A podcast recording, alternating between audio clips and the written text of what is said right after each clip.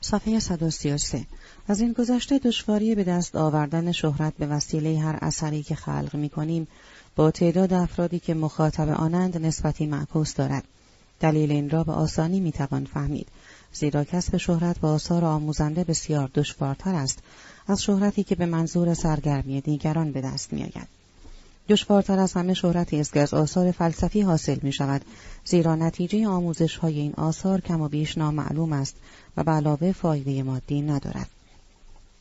مخاطب این آثار به طور عمده کسانی هستند که خود در این حیطه فعالند. پس از آنچه درباره مشکلات کسب شهرت گفتم به روشنی می‌توان نتیجه گرفت که اگر کسی اثری را به منظور به دست آوردن شهرت خلق کند نه از روی عشق به خود کار یا به خاطر لذتی که از آن کسب می کند به ندرت اثری جاویدان برای بشریت بر جای می‌گذارد یا هرگز اثر جاویدی بر جای نمی‌گذارد کسی که میکوشد اثری خوب یا اصیل خلق کند یا از خلق اثر بد پرهیز کند باید در برابر آداوری عامه مردم و رهبران آنان مقاومت کند و حتی نظر آنان را حقیر بشمارد. درستی این گفته که اوسوریوس به طور خاصی بر آن تکیه می کند عبارت از این است که شهرت از کسانی که در پی آنند می گریزد و در پی کسانی می رود که به آن اعتنایی ندارند.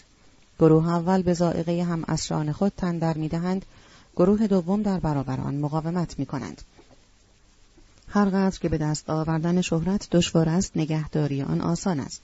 شهرت از این بابت هم برعکس آبروست. آبرو به هر کس حتی به عنوان اعتبار داده می شود اما باید آن را نگاه داشت. اما تکلیف درست همین است. زیرا با یک کردار ناشایست آبرو برای همیشه از دست می رود. اما شهرت در واقع هرگز از دست نمی رود زیرا عمل یا اثری که شهرت به وسیله آن کسب شده است همیشه ثابت است و شهرت برای بانی آن باقی میماند حتی اگر شهرتی دیگر به آن اضافه نشود. اما اگر شهرت واقعا زایل شود اگر عمرش کوتاه باشد اصیل نبوده است یعنی استحقاق آن را نداشتند و در اثر مبالغه بدون تعمل درباره ارزش آن به وجود آمده است. چه رسد به شهرتی که گل از آن برخوردار بود و لیشتنبرگ به عنوان شهرتی توصیف می کند که جمعی از دانشجویان هوادار او با به راه انداختن جار و جنجال به وجود آوردند پژواکی که از سرهای پوک باز می گردد. اما وقتی نسلهای بعدی بر در ساختمانی که از الفاظ رنگارنگ بنا شده است یا بر در لانه هایی که زمانی پرندگان بابروز در آن آشیانه داشتند و اکنون پر کشیدند یا بر در خانه وعده های فناگشته بکوبند می‌بینند که همه مطلقا خالیند و حتی اثری از فکری وجود ندارد که به آنها بگوید داخل شوید. شوپنهاور در مقاله تحت عنوان فلسفه دانشگاهی نظر خود را از جمله درباره هگل بیان می کند و می نویسد که فلسفه باید در درجه اول این امکان را داشته باشد که به پژوهش آزاد حقیقت بپردازد. اما فیلسوفان دانشگاهی حقوق بگیر دولتند و از این رو نمی توانند نظری در مخالفت با کشیشان آموزش های کلیسای مسیحی و دولت ابراز کنند. وی در مورد هگل معتقد بود که به مداهی از حکومت و مسیحیت پرداخته و وضعیت موجود را در فلسفهش موجه نشان داده است و بدین طریق توانسته است به رغم لفاظی های بیمحتوایش که به هزیانگویی های درون دیوان خانه ها شباهت دارد با پشتیبانی دولت به مقام کم نظیری دست یابد. اختلاف شوپنهاور با فیلسوفان رومانتیک از این مقوله بسیار فراتر می رود که می توان در مقاله نام برده خواند. شهرت چیزی جز مقایسه آدمی با دیگران نیست. بنابراین ماهیتا امری نسبی است و در نتیجه فقط ارزش نسبی دارد. زیرا اگر دیگران مانند فرد مشهور باشند، شهرت او کاملا از میان می رود. ارزش مطلق فقط از آن چیزی است که آدمی در هر شرایطی واجد آن است یعنی آنچه به طور مستقیم و ذاتا در خود دارد. بنابراین داشتن قلبی بزرگ و ذهنی بزرگ ارزش مطلق است. پس خود شهرت ارزشمند نیست بلکه آنچه موجب شهرت می شود ارزشمند است. زیرا آنچه موجب شهرت است جوهر و خود شهرت عرض آن است که به منزله نشانهای بر صاحبش تأثیر می‌گذارد و ارزشمند بودن او را به خودش ثابت می کند. بنابراین می‌توان گفت همانطور که نور اگر توسط جسمی بازتاب نشود قابل رؤیت نیست هر استعداد هم باید نخست در اثر شهرت به خود یقین حاصل کند. اما شهرت همیشه نشانی استحقاق نیست زیرا هم شهرت بدون دستاورد وجود دارد و هم دستاورد بدون شهرت. از این رو این گفته لسینگ بجاست که بعضی ها مشهورند و بعضی دیگر استحقاق شهرت را دارند. از این گذشته موجودی که ارزشمندی یا بی ارزش بودن آن وابسته به نظر دیگران باشد چه موجود اسفباری است. اگر ارزش زندگی قهرمانان یا نوابق عبارت از شهرت یعنی تمجید دیگران می بود زندگی اسفباری بود. اما هر کس به اعتبار خود زندگی می کند و وجود دارد و بنابراین نخست برای خود و در خود وجود دارد. آنچه کسی هست به هر نحو که باشد در درجه اول برای خود اوست و اگر در اینجا ارزش چندانی نداشته باشد در جای دیگر هم ارزش چندانی ندارد. تصوری که دیگران از وجود او دارند امری ثانوی مشتق شده و دستخوش تصادف است که در قایت غیر مستقیم بر او تأثیر می‌گذارد. علاوه سر دیگران محل فلاکتباری برای یافتن نیکبختی حقیقی است. شاید در آنجا فقط بتوان سعادت مهمی را یافت. چه جمع مختلفی در این معبد شهرت عمومی حضور مییابد. سرکردگان سپاه وزیران شیادان تردستان رقاسان خوانندگان ثروتمندان و یهودیان. آری برتری همه اینان در آنجا با صمیمیت بیشتری تقدیر می شود تا امتیازات ذهنی. به خصوص امتیازات ذهنی والا که نزد غالب مردم فقط لفظا مورد تمجید قرار می گیرد. پس از دیدگاه فلسفه سعادت شهرت چیزی نیست مگر لغمه نادر و لذیذ برای غرور و خودپسندی آدمیان. اما غرور و خودپسندی در قالب انسانها به قدر فراوان وجود دارد. اگر جان را پنهان می کنند و شاید در کسانی بیش از همه وجود داشته باشد که به نحوی برای کسب شهرت مناسبند و مدت زیادی به ارزش برتر خود شک دارند تا موقعیتی فرا رسد که ارزش خود را محک بزنند و پذیرفته شوند. تا زمانی که چنین وضعی پیش نیامده باشد احساس می کنند که حق آنان پنهانی پایمال شده است. بزرگترین لذت ما آدمیان عبارت از این است که مورد اعجاب و تحسین قرار گیریم. اما چون تحسین کنندگان حتی آنجا که علتی برای تحسین وجود داشته باشد امساک می کنند سعادتمندترین آدمیان کسانی هستند که خود می توانند خیشتن را صمیمانه تحسین کنند البته اگر دیگران بگذارند. اما همانطور که در آغاز این فصل گفتم ارزشی که انسان برای نظر دیگران قائل می شود نامتناسب و غیر عقلانی است هابز این مطلب را با حدت بسیار اما شاید به درستی بیان می کند او می‌گوید همه لذت های روحی و شادی های ناب از اینجا ناشی می شوند که وقتی خود را با دیگران مقایسه می کنیم موقعیتی پدید می آید که در نظر خود ارزشمند جلوه کنیم. بنابراین می توان ارزش فراوانی را که برای شهرت قائلیم و فداکاری هایی را که در آرزوی دستیابی به آن می کنیم به آسانی فهمید. شهرت این آخرین ضعف اذهان شریف خاری است که موجب می شود روح محض شادی را تحقیر کند و ایام پر مشقت شوند. و باز هم بالا رفتن از قله هایی که بتوان بر فراز آنها معبد شهرت را زیر پا دید چه دشوار است. باری بدین ترتیب می توان فهمید که چرا خودپسندترین ملت ها مدام کلمه پیروزی را بر زبان می آورد. در اینجا منظور شوپنهاور ملت فرانسه است. و آن را با اعتقاد کامل انگیزه اصلی اعمال و آثار بزرگ می انگارد. اما شکی نیست که شهرت امری ثانوی است یعنی بازتابی صرف یا تصویر سایه یا نشانی از دستاورد آدمی است.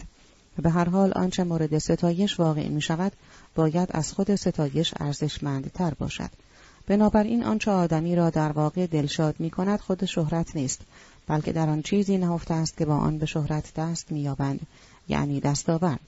یا به عبارت دقیقتر در منش یا توانایی هایی که دستاورد از آن ناشی شده است. حال این دستاورد چه اخلاقی باشد چه فکری. زیرا بهترین جنبه هر کس ناگزیر از آن خود اوست. آنچه از منش و توانایی های او در ذهن دیگران منعکس می شود و آنچه او در نظر آنان به حساب می آید امری جانبی است و فقط می تواند برای او از حیث اهمیت در درجه پایین تری قرار بگیرد. بنابراین هر کس که استحقاق شهرت را داشته باشد حتی اگر شهرتی به دست نیاورد تا اندازه زیادی عنصر اصلی سعادت را درست و می‌تواند خود را از بابت محروم بودن از شهرت با آن تسلی دهد. زیرا آنچه کسی را رشک برانگیز می کند این نیست که مردمی فاقد تشخیص و گمراه او را شخصی بزرگ بدانند بلکه بزرگی اوست و سعادت بسیار این نیست که نسلهای بعد او را بشناسند بلکه این است که در او افکاری به وجود میآیند که استحقاق صدها سال ماندگاری و نگاهداری و تعمل را دارند و علاوه صاحب چیزی است که نمی‌توان از چنگش بیرون آورد اما اگر خود ستایش اصل مطلب می بود، ستایش شونده ارزش ستایش را نمی داشت. این واقعا در مورد شهرت کاذب یعنی بدون استحقاق صدق می کند. صاحب این گونه شهرت باید به همین که شهرت دارد دلخوش باشد بدون اینکه واجد آن چیزی باشد که شهرت فقط نشانه یا صرفا جلوه آن است.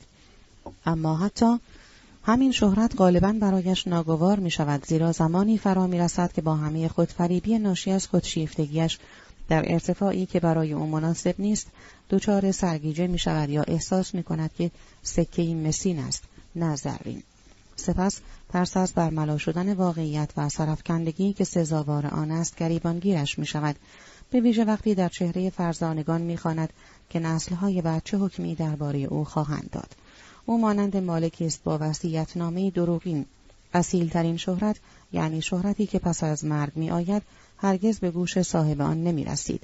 با وجود این او را انسانی سعادتمند می دانند. پس سعادت او همان خصوصیات بزرگ او بوده که باعث شهرتش شده است و نیز این که امکان آن را یافته تا آن خصوصیات را پرورش دهد یعنی از این نعمت برخوردار بوده است که مطابق وجودش عمل کند یا به کاری می پرداخته که مورد عشق و علاقه او بوده است. زیرا فقط آثاری که از عشق و علاقه نشأت می‌گیرند در آینده به شهرت می‌رسند. بنابراین سعادت او قلب بزرگ یا ذهن سرشارش بوده است که تأثیر آن در آثارش موجب تحسین قرنهای آینده شده است. سعادت او در افکارش نهفته است که تحمل در آن مشغولیت و لذت شریفترین اذهان آینده بیکران است. شهرت پس از مرگ از این رو ارزشمند است که به معنای استحقاق شهرت است و این استحقاق خود مزد خیش است. اینکه آیا آثاری که موجب کسب شهرت شدند در میان هم اسران نیز هم مشهور بودند یا نه به شرایط بیرونی بستگی داشته است و اهمیت چندانی ندارد.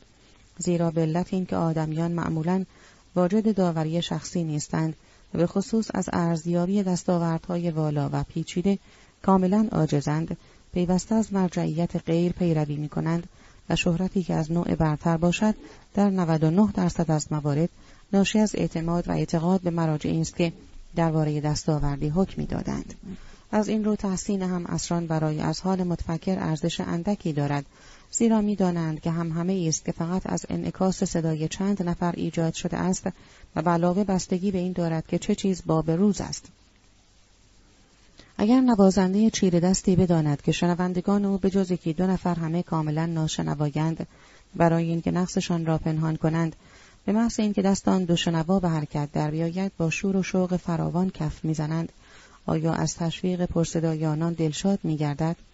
و اگر علاوه بر این خبردار شود که آن یک دو نفر هم که پیش از همه کف می‌زنند برای تشویق ویولونیست بیچاره رشوه گرفتهاند دیگر چه می‌کند از اینجا می‌فهمیم که چرا شهرت در میان هم اسران به ندرت به شهرت پس از مرگ تبدیل می شود.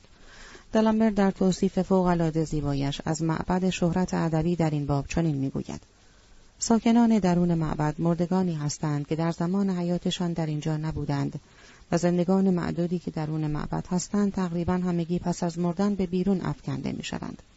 ضمنا در اینجا مایلم به این نکته اشاره کنم که اگر کسی برای کسی در زمان حیاتش مجسمه یاد بودی بنا کند به معنای آن است که به داوری آیندگان درباره او نمی‌توان اعتماد کرد. با این همه اگر کسی بتواند شهرت خود را در زمان حیات ببیند به ندرت قبل از سالمندی می‌تواند به دیدن آن نائل شود اگرچه در مورد هنرمندان و شاعران استثنا از این قاعده وجود دارد. اما در مورد فیلسوفان این امر بسیار نادر است. گواه این گفته تصاویر مردانی است که به علت آثارشان مشهور شدند. این تصاویر غالبا پس از شهرت یافتن آنان پرداخته شدند و معمولا آنان را سالمند و سپید موی به تصویر کشیدند به خصوص اگر فیلسوف بوده باشند. این امر از دیدگاه فلسفه سعادت کاملا درست است زیرا اگر شهرت و جوانی در یک جا جمع شوند برای انسان فانی سعادتی بیش از اندازه است. زندگی ما آنقدر فقیر است که مواهب آن باید مقتصدانه پخش شود. دوران جوانی به قدر کافی از مواهب زندگی برخوردار است و باید به آن قناعت کرد اما در پیری وقتی همه لذتها و شادیها مانند درختان زمستانی مردهاند بهترین زمان برای جوانه زدن درخت شهرت است که واقعا گیاهی زمستانی است. می توان شهرت را نیز به گلابی های زمستانی تشبیه کرد که در تابستان میرویند ولی در زمستان می توان از آن بهره مند شد. در پیری تسلای بزرگتری از این وجود ندارد که احساس کنیم همه نیروی جوانیمان را صرف آثاری کرده ایم که همراه ما پیر نشدند. در آخر می خواهیم کمی دقیقتر راههایی را بررسی کنیم که در دانش به کسب شهرت می انجامند زیرا این گونه شهرت به ملاحظات من مستقیما مربوطند. در اینجا می توان قاعده زیر را بیان کرد. آن نوع برتری فکری که شهرت علمی نشانی آن است، عبارت است از ساختن نظریه‌ای که از ترکیب داده ها یا اطلاعات تشکیل شده است.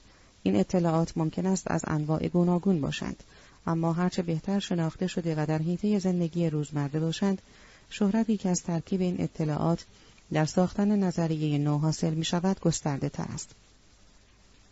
به عنوان نمونه اگر این اطلاعات مربوط به اعداد، منحنیها یا واقعیت های رشته های خاص علمی مانند داده های فیزیکی، جانورشناسی یا شناسی کالبد شناسی باشند یا بخش های مخدوشی از نوشته نویسندگان قدیم یا رمزگشایی سنگ نوشته هایی که نیمی از آن زائل شده است یا الفبای آن را نمی‌شناسیم یا نکات ناروشنی در تاریخ باشد شهرتی که از ترکیب درست اطلاعات در این زمینه ها حاصل می شود و سیطه کسانی که آن را می شناسند یعنی از جمع کوچک کسانی که به آن مشغولند و معمولا در انزوا زندگی می کنند و به شهرت اشخاص هم رشته خود حسد میورزند فراتر نمی رود.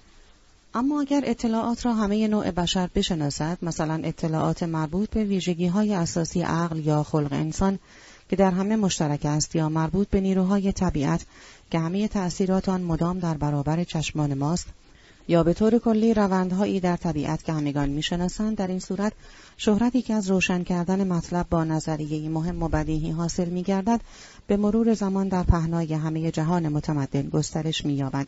زیرا اگر اطلاعات در دسترس همه باشد نظریه‌ای که از ترکیب این اطلاعات تشکیل شده است نیز معمولا برای همه قابل درک است. با این همه گسترش این شهرت بستگی به دشواری هایی دارد که باید بر آن چیره شد. زیرا اطلاعات هرچه شناخته شده تر باشند ترکیب آن به نظریه نو و درست دشوارتر است. علت این امر این است که تعداد هانی که در این راه کوشیدند و ترکیبات ممکن را آزمودند بسیار فراوان است.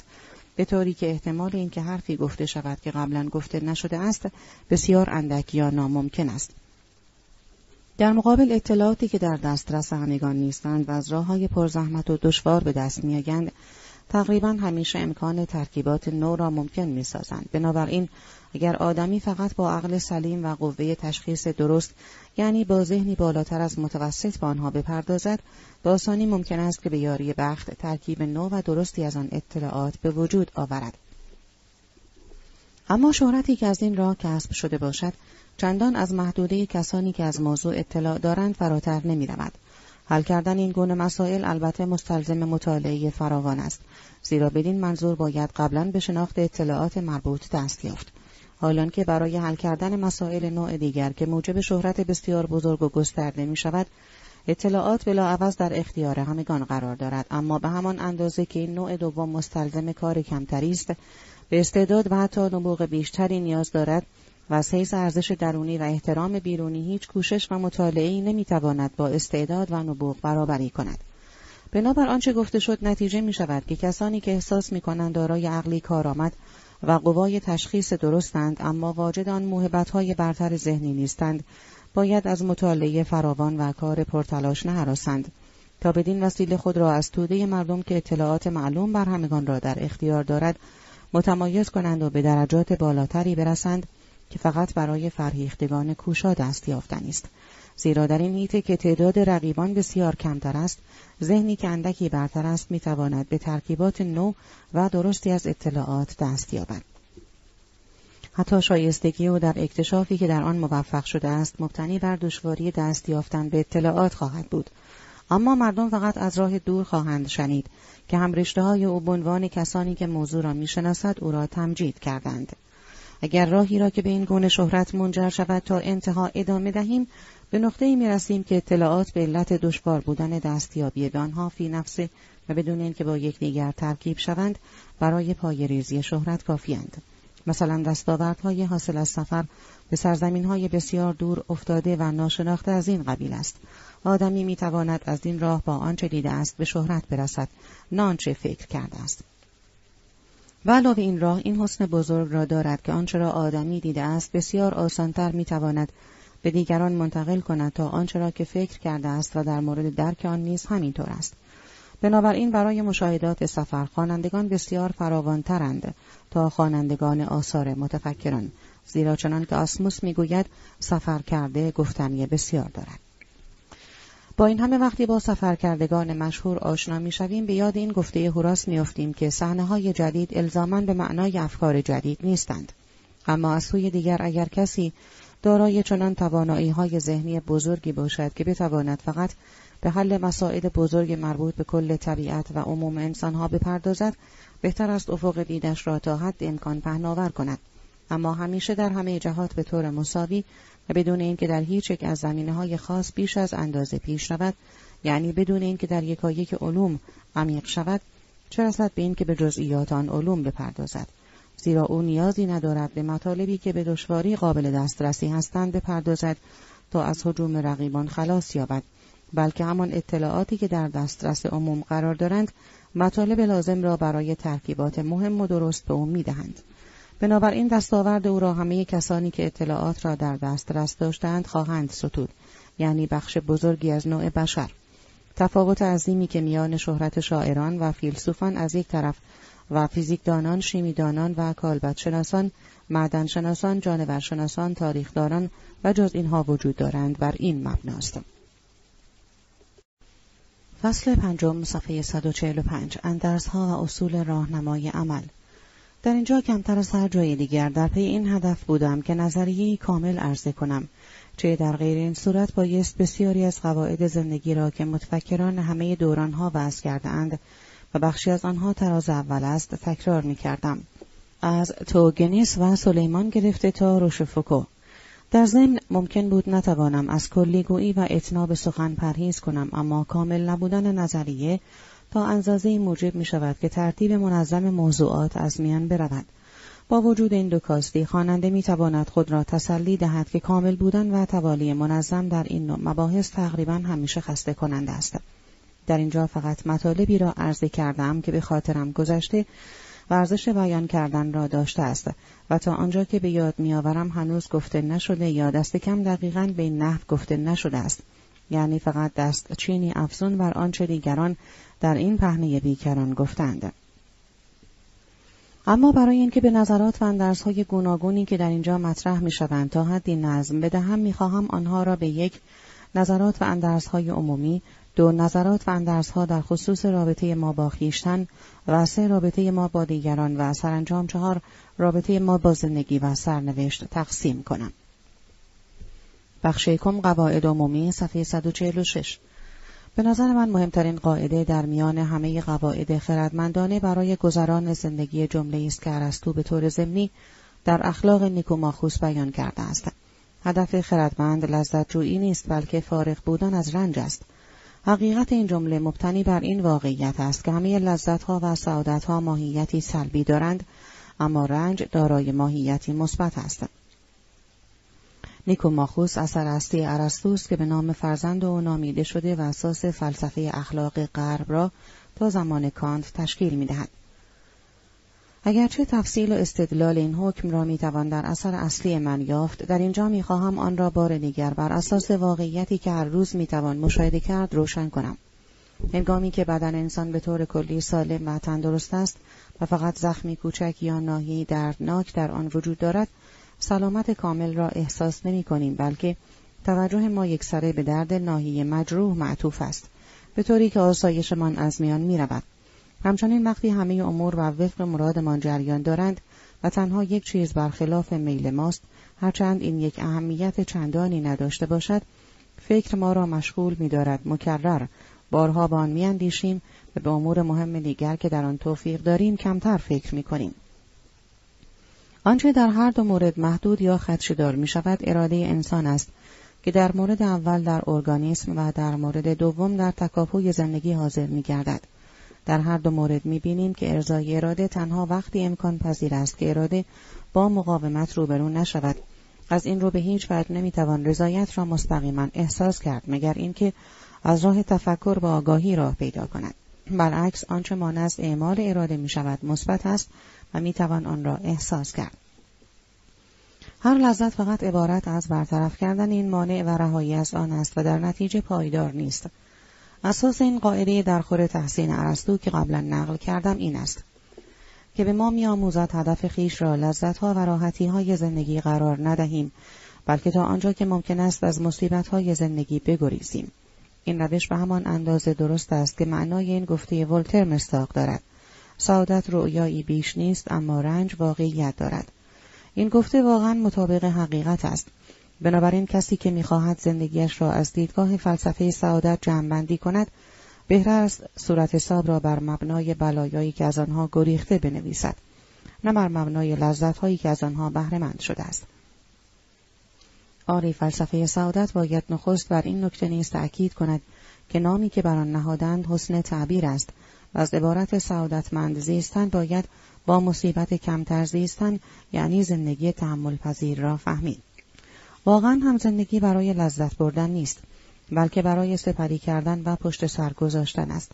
این مفهوم در بعضی از اصطلاحات بیان می شود مانند ویتا دفونگی دگری ویتم یا در زبان ایتالیایی سی اسکم پاسوسی و در آلمانی من ماس شوخن دروش کومن و ار ویرد اسکون دروش دی ولت کومن و نظیر اینها.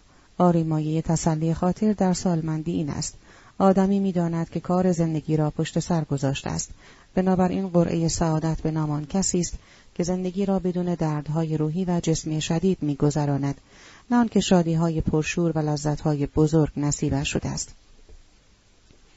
اگر کسی بخواهد جز بر این مبنا سعادت زندگی فردی را بسنجد معیار غلطی را برگزیده است. زیرا لذتها سلبیاند و سلبی میمانند. این تصور که لذت موجب سعادت میگردد جنونی است که حسرت برای مجازات خیش به وجود می آورد اما رنج برخلاف لذت به طور مثبت احساس می شود و از این رو فقدان آن معیار سعادت زندگی است. اگر به وضعیتی که رنج در آن وجود ندارد فقدان دلتنگی و بیحوصلگی نیز اضافه شود آنگاه سعادت این جهان به طور عمده حاصل شده است. زیرا باقی همه وهم است.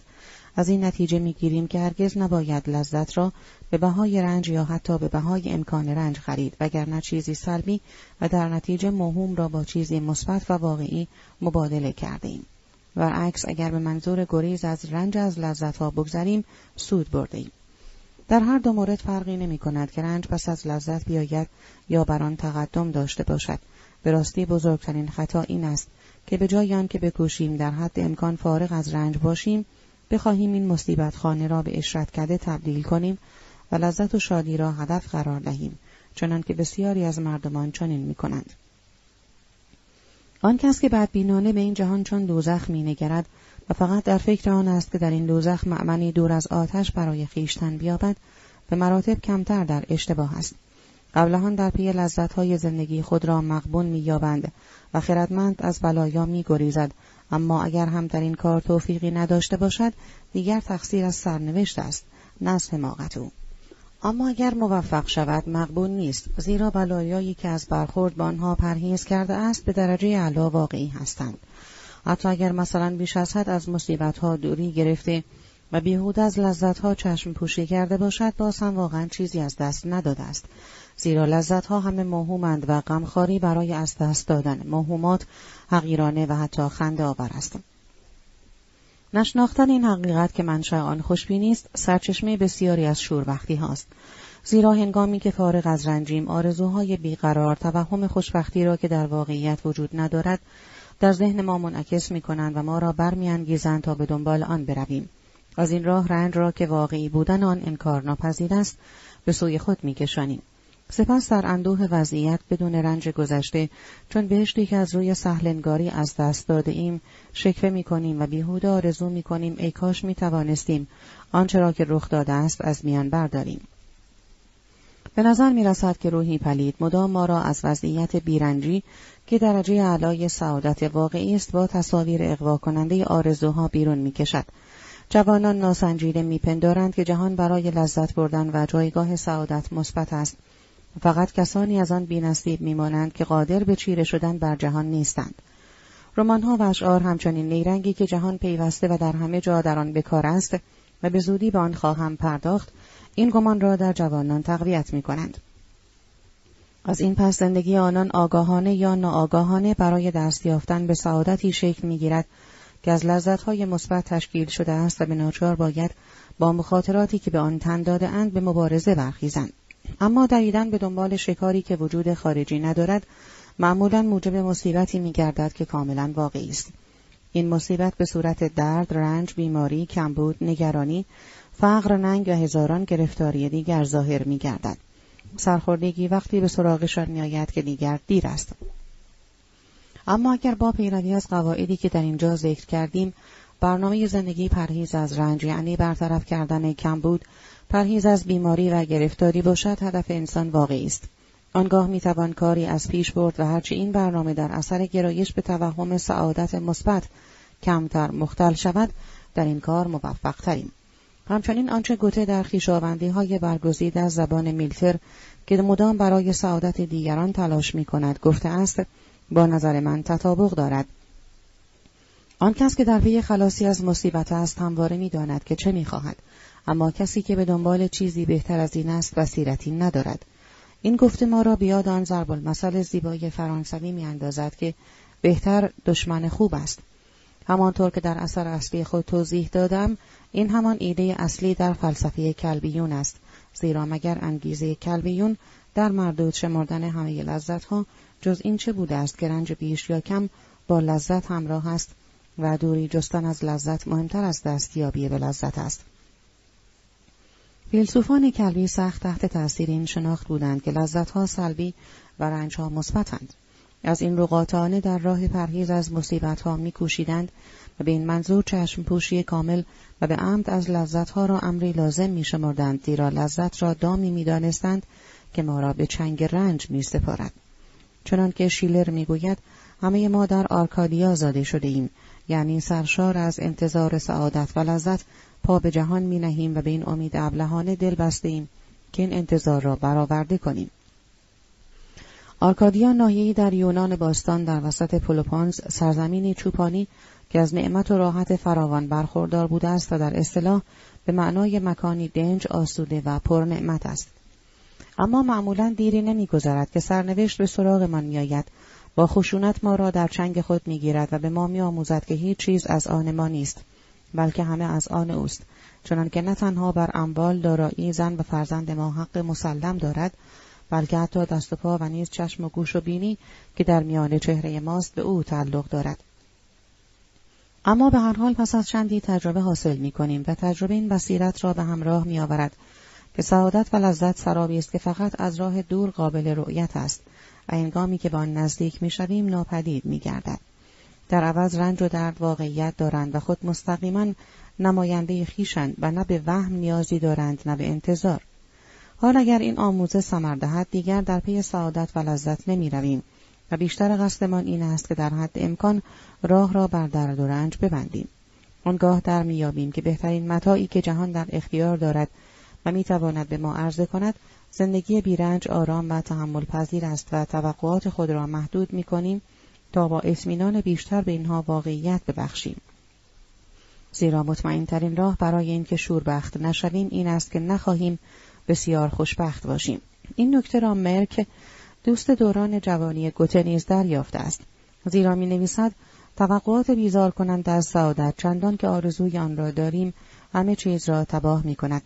هر کس بتواند خود را از این بند آزاد کند و در تمنای چیزی جز آنچه در برابر خیش دارد نباشد موفق است. نامه های مرک به گوته بنابراین مسلحت آن است که توقعاتمان را از لذت، دارایی، مقام، افتخارات و غیره تا حد اعتدال کاهش دهیم زیرا درست همین کوشش و کشمکش در راه رسیدن به سعادت، شوکت و لذت بدبختی های بزرگ را به دنبال می آورد. اما این توصیه به ویژه به این دلیل خردمندانه و موجه است که ناخرسند بودن بسیار کاملا آسان اما کامیاب بودن بسیار نه تنها دشوار بلکه کاملا ناممکن است. بنابراین هوراس شاعر فرزانگی ها به درستی می‌گوید آن کس که راه زرین میانه را برمیگزیند باید یقین داشته باشد که از آلودگی های خانه ای ویران در امان است. او با قناعت از کافی که در حال ویرانی است میگذرد صنوبر قولپیکر بارها در طوفان به لرزه در میآید. و برجهای بلند به شدت فرو میریزند و رفیعترین کوهها در معرض سائقند. اما هر کس که آموزه فلسفه مرا کاملا جذب کرده باشد و بداند که همه هستی ما چیزی است که بهتر بود وجود نمی داشت و نفی کردن و مردود شمردن آن والاترین حکمت است از هیچ چیز و هیچ وضعیتی انتظار چندانی ندارد. با اشتیاق در پی چیزی در این جهان نیست و هرچه را از دست بدهد شکلی نمی کند بلکه سرشار از مفهوم این گفته افلاتون است که هیچ امری از امور بشری شایسته کوشش بسیار نیست. شعری از انوار سهیلی نیز گویای همین مفهوم است. گر جهانی ز دست تو برود مخورندوه آنکه چیزی نیست. عالمی نیز اگر به دستاری هم مشو شادمان که چیزی نیست. بدونی که جهان چو درگذر است درگذر از جهان که چیزی نیست. همچنین سرلوحه گلستان سعدی ترجمه گراف را ببینید. انوار سهیلی حسین ابن علی بیحقی واعظ کاشفی متوفا 901 هجری قمری 1504 میلادی. اما آنچه دستیابی به این بصیرت شفابخش را بسیار دشوار می کند همان فریب جهان است که باید خیلی زود به جوانان شناساند. چیزهای شکوهمند معمولا فقط ظاهری فریبنده دارند و مانند تزئینات صحنه تئاتر آراسته شدند اما فاقد جوهرند. صدای شلیک توپ چراغانی نوای طبل و شیپور فریادهای شادی و جز اینها همه مانند تابلوی تبلیغات گویی نشانه نشانه و هیروگلیف شادیاند اما خود شادی را در آنها نمی‌توان یافت. شادی تنها میهمانی است که دعوت به این جشن را رد کرده است. این میهمان اگر در جایی ظاهر شود معمولا بدون دعوت و سرزده آمده است. به طور طبیعی غیر رسمی چه بسا بدون سر و پنهانی غالبا به مناسبت های بی اهمیت و ناچیز و در شرایط روزمره آری شادی در همه جا ظاهر می شود جز در موقعیت های درخشان و افتخار آمیز شادی مانند طلا در استرالیا بر حسب تصادف در اینجا و آنجا بدون قاعده و قانونی پخش شده است و معمولا به صورت ذرات بسیار کوچک و به ندرت به شکل توده های بزرگ یافت می شود. اما هدف همه آنچه در بالا نام بردم این است که دیگران بپندارند. آنچه روی آورده است واقعا شادی است. هدف تنها ایجاد این تصور در ذهن دیگران است. اندوه نیز از این حیث درست مانند شادی است. صفحه تشریح جنازه که به آیستگی حرکت می کند چه اندوهگین است. سلسله درشکه ها پایانی ندارد. اما اگر به درون درشکه ها نگاهی بیاندازیم می بینیم که همه خالی اند. و متوفا را در واقع فقط همه درشکه های خالی شهر به سوی گور همراهی می کنند. این نمونه گویایی از دوستی و احترام مردم این جهان است. این ریاکاری، پوچی و فریبکاری های نوع بشر است. نمونه دیگری را ببینیم. میهمانان دعوت شده در جامعه های جشن که از آنها پذیرایی مجللی می کنند. آدمی میپندارد که این جمعی ممتاز و برجسته است. اما میهمانان واقعی در اینجا معمولا اجبار، عذاب و ملالند. زیرا هر جا که میهمانان فراوان باشند افراد بی سر و پا نیز فراوانند اگرچه همگی آنان مدال افتخار بر سینه زده باشند. علت این است که جمع خوب در همه جا الزاما جمعی کوچک است. اما به طور کلی زیافت های با شکوه و سرمست کننده و تفریحی همیشه در عمق پوچند و جفی ناموزون دارند. زیرا به طور آشکار با فقر و کمبود هستی ما منافات دارند و حقیقت وجودمان را در اثر تباین میان این شکوه و این فقر عیانتر جلوه می‌دهند.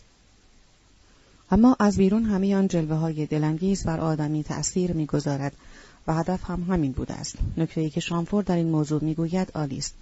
زیافت ها، باشگاه ها، سالن های پذیرایی و خلاصه هرچان را جهان جلال و شکوه مینامند نمایشی حقیر اپرایی بیمزده و بد است که فقط با دستگاه جامع و تزئینات می‌توان آن را موقتا برپا نگاه داشت همچنین دانشگاه ها و کرسی های فلسفه تابلوی تبلیغاتی و نمای ظاهری حکمتند اما در اینجا هم حکمت از حضور معذور است و آن را در جای دیگر می‌توان یافت.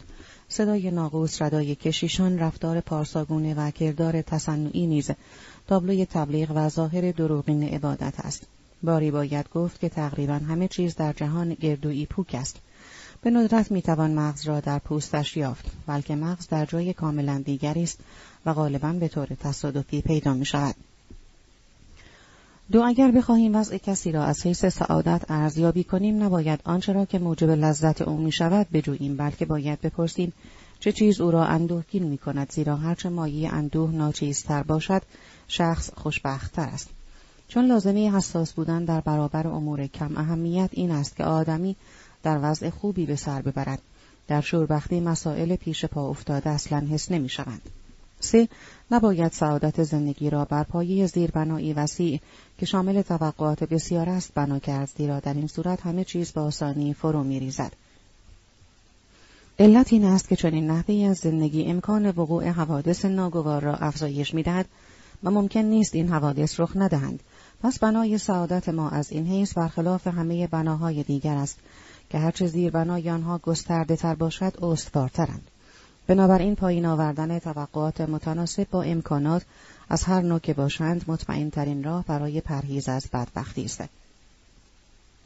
به طور کلی یکی از بزرگترین و رایجترین بیخردی ها این است که زندگی را مو به مو برنامه ریزی کنیم و تفاوتی نمی کند که این برنامه ریزی به چه نحو باشد زیرا این کار به ویژه به معنای امید بستن به عمری طولانی است که کمتر کسی به آن دست می اما هر قدر هم عمر کنیم باز آن طول عمر برای برنامه ما کوتاه خواهد بود زیرا به انجام رسانیدن برنامه همیشه بیشتر از آنچه فرض کرده این به درازا می کشد. و علاوه چنین برنامه هایی مانند همه امور انسانی آنقدر با شکست و مانع روبرو می شوند که به ندرت می توان آن را به هدف نهایی رساند و باری هم اگر سرانجام به همه آنها دست یابیم به تغییراتی که مرور زمان در ما ایجاب می کند توجهی نکرده و آن را به حساب نیاورده یعنی این واقعیت را در نظر نگرفتیم که توانایی های ما در طول زندگی نه برای کار کردن تداوم مییابد نه برای لذت بردن. به این علت غالبا در جهت رسیدن به هدفهایی میکوشیم که وقتی سرانجام آنها دست یافتیم دیگر فراخور حال ما نیستند. گاهی هم سالهای زیادی را در فراهم کردن مقدمات کاری میگذرانیم.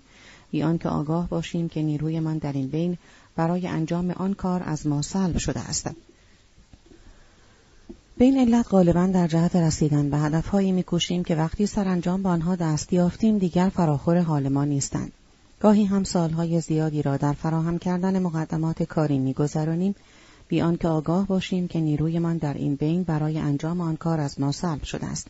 آری غالبا از ثروتی که با زحمت مستمر و تحمل خطرات فراوان حاصل کرده ایم دیگر نمی توانیم استفاده کنیم و آن را برای دیگران به ارث می‌گذاریم یا پس از سالها جنب و سرانجام به منصبی می رسیم اما دیگر از عهده انجام وظایف آن بر نمی آییم.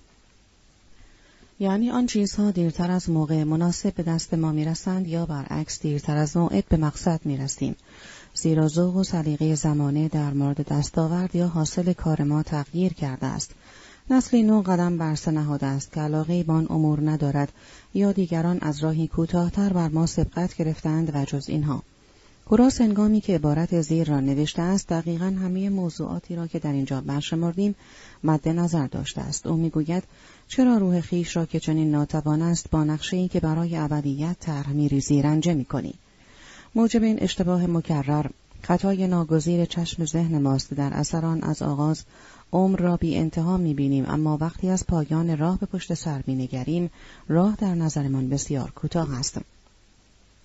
البته این خطای باصر حسنی هم دارد و این اینکه بدون چنین خطایی بعید است که کار بزرگی صورت گیرد. ما در زندگی مانند راهپیمایی هستیم که با هر گام که پیش می رود اشیا را در مقایسه با آنچه از دور می دیده است به صورت دیگری می بیند و اشیا هرچه به آنها نزدیکتر می شود تغییر می کنند. به ویژه در مورد آرزوهامان چنین حسی داریم. غالبا چیزی کاملا متفاوت یا بهتر از آنچه میجستیم مییابیم. همچنین مطلوب خود را از راهی دیگر پیدا می کنیم نه از راهی که در آغاز برای رسیدن به هدف خود در آن گام نهاده بودیم. به ویژه آنجا که در پی لذت سعادت و شادی بوده ایم در عوض حکمت و سیرت و شناخت به دست میآوریم. یعنی موهبتی ماندگار و حقیقی به جای متاعی فانی و استوری.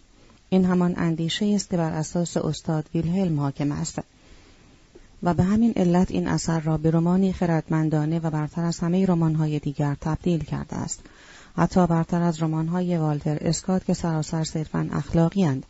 یعنی طبیعت انسان را فقط از جنبه اخلاقی آن درک می کند. همچنین در فلوت سهرامیز این داستان هزلی که در این حال پرمعنا مبهم و چند پهلوست همین فکر اصلی در خطوط کلی آنگونه که صحنه آرایی شده است به طور نمادین نشان داده می شود. فلوت سهرامیز اپرایی از موتسارت است. در اینجا حتی اگر سرانجام تامینو از آرزوی تصرف پامینا منصرف می‌شد و به جای اینکه او را بخواهد ورود به معبد فرزانگی را طلب می کرد و به آن راه می یافت آن نماد کامل می شد. در عوض پاپاگنو که از حیث منطق داستان طبق ضرورت نقش مخالف او را دارد می بایست به پاپاگنا دست یابد. انسانهای برجسته و شریف به زودی به این واقعیت پی می‌برند که در دست سرنوشت تربیت می شوند. از این رو با سپاس تسلیمان می گردند. آنها می‌فهمند که در جهان می توان به بصیرت دست یافت نه به سعادت و بنابراین عادت می کنند و رضایت دارند که بصیرت را با امید مبادله کنند و مانند پترارک می‌گویند هیچ لذتی جز آموختن اعتبار ندارد. حتی ممکن است به جایی برسند که گویی فقط در ظاهر و از روی بازی به دنبال آرزوها و اهدافشان می‌روند. اما عمیقا و به طور جدی انتظاری جز بصیرت ندارند که این به آنان جلوه فارق بال نبوغ آمیز و والا می‌دهد. کیمیاگران در حالی که در پی یافتن زر بودند باروت چینی دارو و حتی قوانین طبیعت را یافتند. به این معنا ما همه کیمیاگریم. بخش دوم صفحه 158 درباره رفتار ما با خیشتن چهار. همانطور که کارگرانی که ساختمانی را بنا می کنند از کل نقشه بیخبرند یا آن را مدام در مد نظر ندارند انسان نیز هنگامی که روزها و ساعتهای عمر را سپری می کند از بابت مسیر و ماهیت زندگی خیش در همین وضع است. به هر اندازه مسیر زندگی آدمی شایسته تر، مهمتر و برنامه دارتر و بیشتر واجد خصوصیات فردی باشد. همانقدر لازم و مفید است که نقشه مسطحی کوچک شده آن یعنی ترهان را گاه گاه مد نظر قرار دهد. البته لازمه این کار این است که آدمی اندکی به خودشناسی پرداخته باشد. یعنی بداند که در اصل به طور عمده و در درجه اول طالب چیست و چه چیز برای سعادتش اساسی است. سپس باید بداند که چه چیزهایی در مرتبه دوم و سوم قرار دهند و تشخیص دهد که حرفش کدام است و نقش او و رابطش با جهان چیست.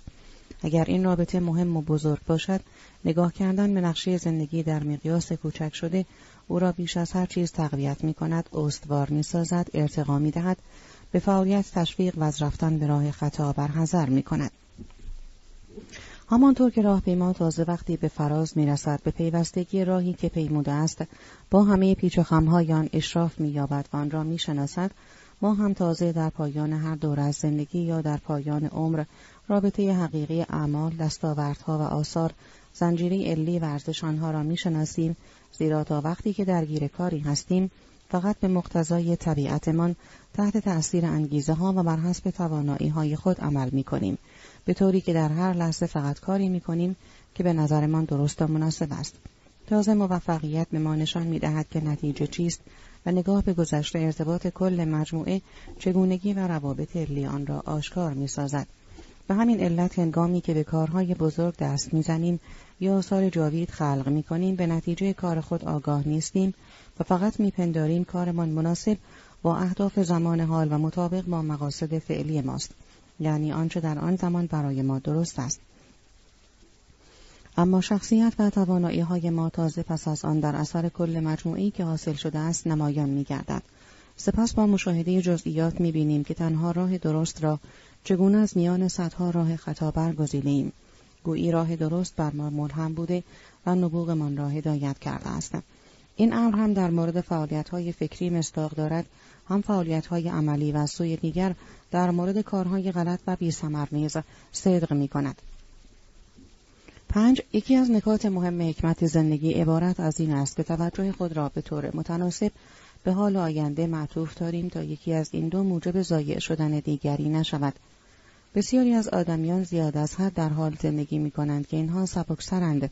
و دیگران بیش از اندازه در آینده که اینها افرادی بزدل و محتاطند. به ندرت کسی راه اعتدال پیش می گیرد. کسانی که با کوشش و امید فقط در آینده زندگی می کنند همواره روبروی خود را می بینند و با ناشکیبایی به سوی آینده می شتابند که به زعم آنان سعادت حقیقی را برمغان خواهد آورد. اما در این میان با بیتوجهی از کنار زمان میگذرند و از آن لذتی نمیچشند.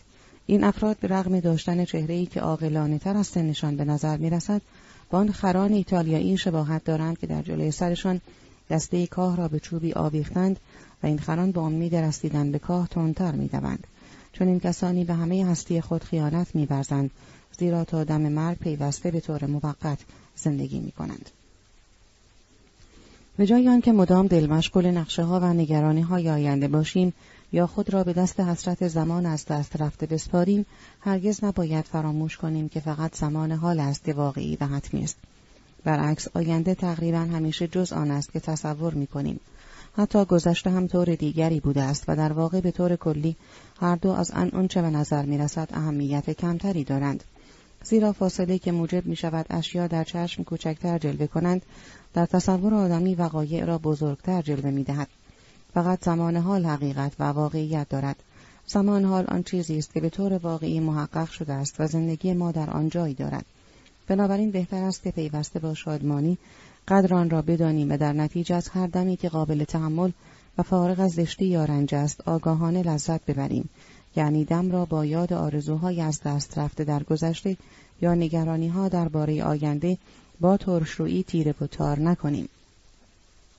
زیرا از خود راندن لحظه های نیک حال برای ناراحتی های گذشته یا نگرانی های مربوط به آینده ابلهان است. باید برای نگرانی و پشیمانی هم زمان معینی را منظور داشت. اما وقتی این زمان گذشت باید درباره واقعی گذشته چنین بیاندیشیم هرقدر رنجیده باشیم بیایید آنچه را که رفته است بپذیریم و هر چند دشوار است آزردگی را در دل خود رام کنیم. هومر ایلیاد و درباره آینده باید چنین اندیشید. آینده از اختیار ما بیرون است و در بطن خدایان پرورده می شود. هومر ایلیاد اما درباره زمان حال باید چنین اندیشید. به هر روز چنان بنگر که به همه عمر می نگری. سنکا و این تنها زمان واقعی را در حد امکان خوشایند بگذران. فقط آن مصیبت های آتی امروز جای نگرانی دارند که آمدنشان قطعی است و زمان فرارسیدنشان نیز به طور حتم معین است اما این مصیبت ها اندکند زیرا گرفتاری ها دو گونند. یا فقط امکان وقوع دارند و در بدترین حالت محتملند یا حتما واقع می شوند اما زمان فرارسیدنشان دقیقا معلوم نیست. حال اگر نگران این دو باشیم لحظه آرام و قرار نداریم. پس برای اینکه آرامش خیش را با گرفتاری های نامعلوم یا نامحتوم از دست ندهیم باید عادت کنیم به گروه اول چنان بنگریم که گویی هرگز فران نمی رسند و به گروه دوم چنان که به طور حتم به زودی به سراغمان نمی آیند. اما هرچه این نگرانی ما را آسوده تر بگذارد آرزوها، تمناها و توقعات ما آرامشمان را بیشتر مختل می کنند. ترانه محبوب گوته در واقع به این معناست که آدمی پس از اینکه از همه توقعات رانده می شود و به هستی لخت و اوریان بازگردد به آرامش روح دست می یابد که اساس سعادت انسان است. آرامشی که برای لذت بردن از زمان حال و در نتیجه لذت بردن از همه عمر لازم است. درست به همین علت باید همواره به خاطر داشته باشیم که امروز فقط یک بار می آید و دیگر هرگز تکرار نمی شود. میپنداریم که هر روز فردا باز میگردد اما فردا روز دیگری است که آن هم فقط یک بار میآید فراموش می‌کنیم که هر روز بخشی جدا نشدنی و در نتیجه بیبدیل از زندگی است در عوض هر روز را در مجموعه عمر مانند فردی از جمع بینگاریم که اگر هم دیگر وجود نداشته باشد جمع هنوز وجود دارد. همچنین اگر در ایام خوبی و سلامت همواره آگاه باشیم که در زمان بیماری و اندوه خاطره لحظه های آری از محرومیت و رنج در نظرمان بی اندازه حسرت آور چون بهشتی گم شده یا دوستی از دست رفته است که ارزش او را ندانسته ایم آنگاه قدر زمان حال را بهتر می‌دانیم و بیشتر لذت می‌بریم. اما روزهای زیبای عمر خیش را بی توجه میگذرانیم و تازه وقتی که ایام بعد فرا می‌رسند آرزو می‌کنیم که آن روزها بازگردند. اوقات شاد و خوشایند بسیار را بی لذت و با چهره اندوهگین و با بیاعتنایی میگذرانیم و بعد در تیر روزی به یاد آن روزها آه حسرت می‌کشیم. اما بهتر آن است که هر لحظه حال را که قابل تحمل باشد همین لحظه های روزمره را که اکنون با این همه بیاعتنایی میگذرانیم و حتی با ناشکیبایی می‌خواهیم پشت سر بگذاریم قدر بدانیم و همواره آگاه باشیم که لحظه حال همکنون به گذشته گرانقدر میپیوندد و منور به نور جاودانگی در حافظه ما خواهد ماند تا روزی به ویژه در ایام سختی پرده را پس بزند و خود را به منزله وضعیتی که موجب حسرت عمیقمان می شود به ما بنمایاند. شش هر محدودیتی انسان را سعادتمند می کند. هرچه دایره دی تأثیر گذاری و تماس تنگتر باشد سعادتمندترین و هرچه گسترده تر باشد بیشتر احساس رنج می کنیم یا دستخوش ترس می گردیم. زیرا نگرانی ها، آرزوها و حراس هایمان در تناسب مستقیم با این دایره گسترش می یابند. از این رو حتی نابینایان چندان که در وهله اول به نظر می رسد ناخرسند نیستند. گواه این گفته آرامش لطیف و نسبتا شاده است که در چهره آنان دیده می شود. دلیل دیگر برای اینکه محدودیت سعادتمند می کند این است که نیمه دوم عمر آدمی غمگینتر از نیمه نخستان است زیرا هرچه عمر میگذرد افق اهداف و روابط ما پیوسته گسترده تر می گردد. در کودکی افق ما به محیط نزدیک و روابط تنگ محدود می شود در نوجوانی بسیار گسترده تر می گردد در بزرگسالی همه روند زندگی را در بر می گیرد و دامنش غالبا تا دورترین روابط می رسد. یعنی به دولتها و ملتها گسترش می یابد و در سنین سالمندی نسلهای بعدی را نیز در بر می گیرد. برعکس هر محدودیت حتی محدودیت ذهنی به سود سعادت ماست.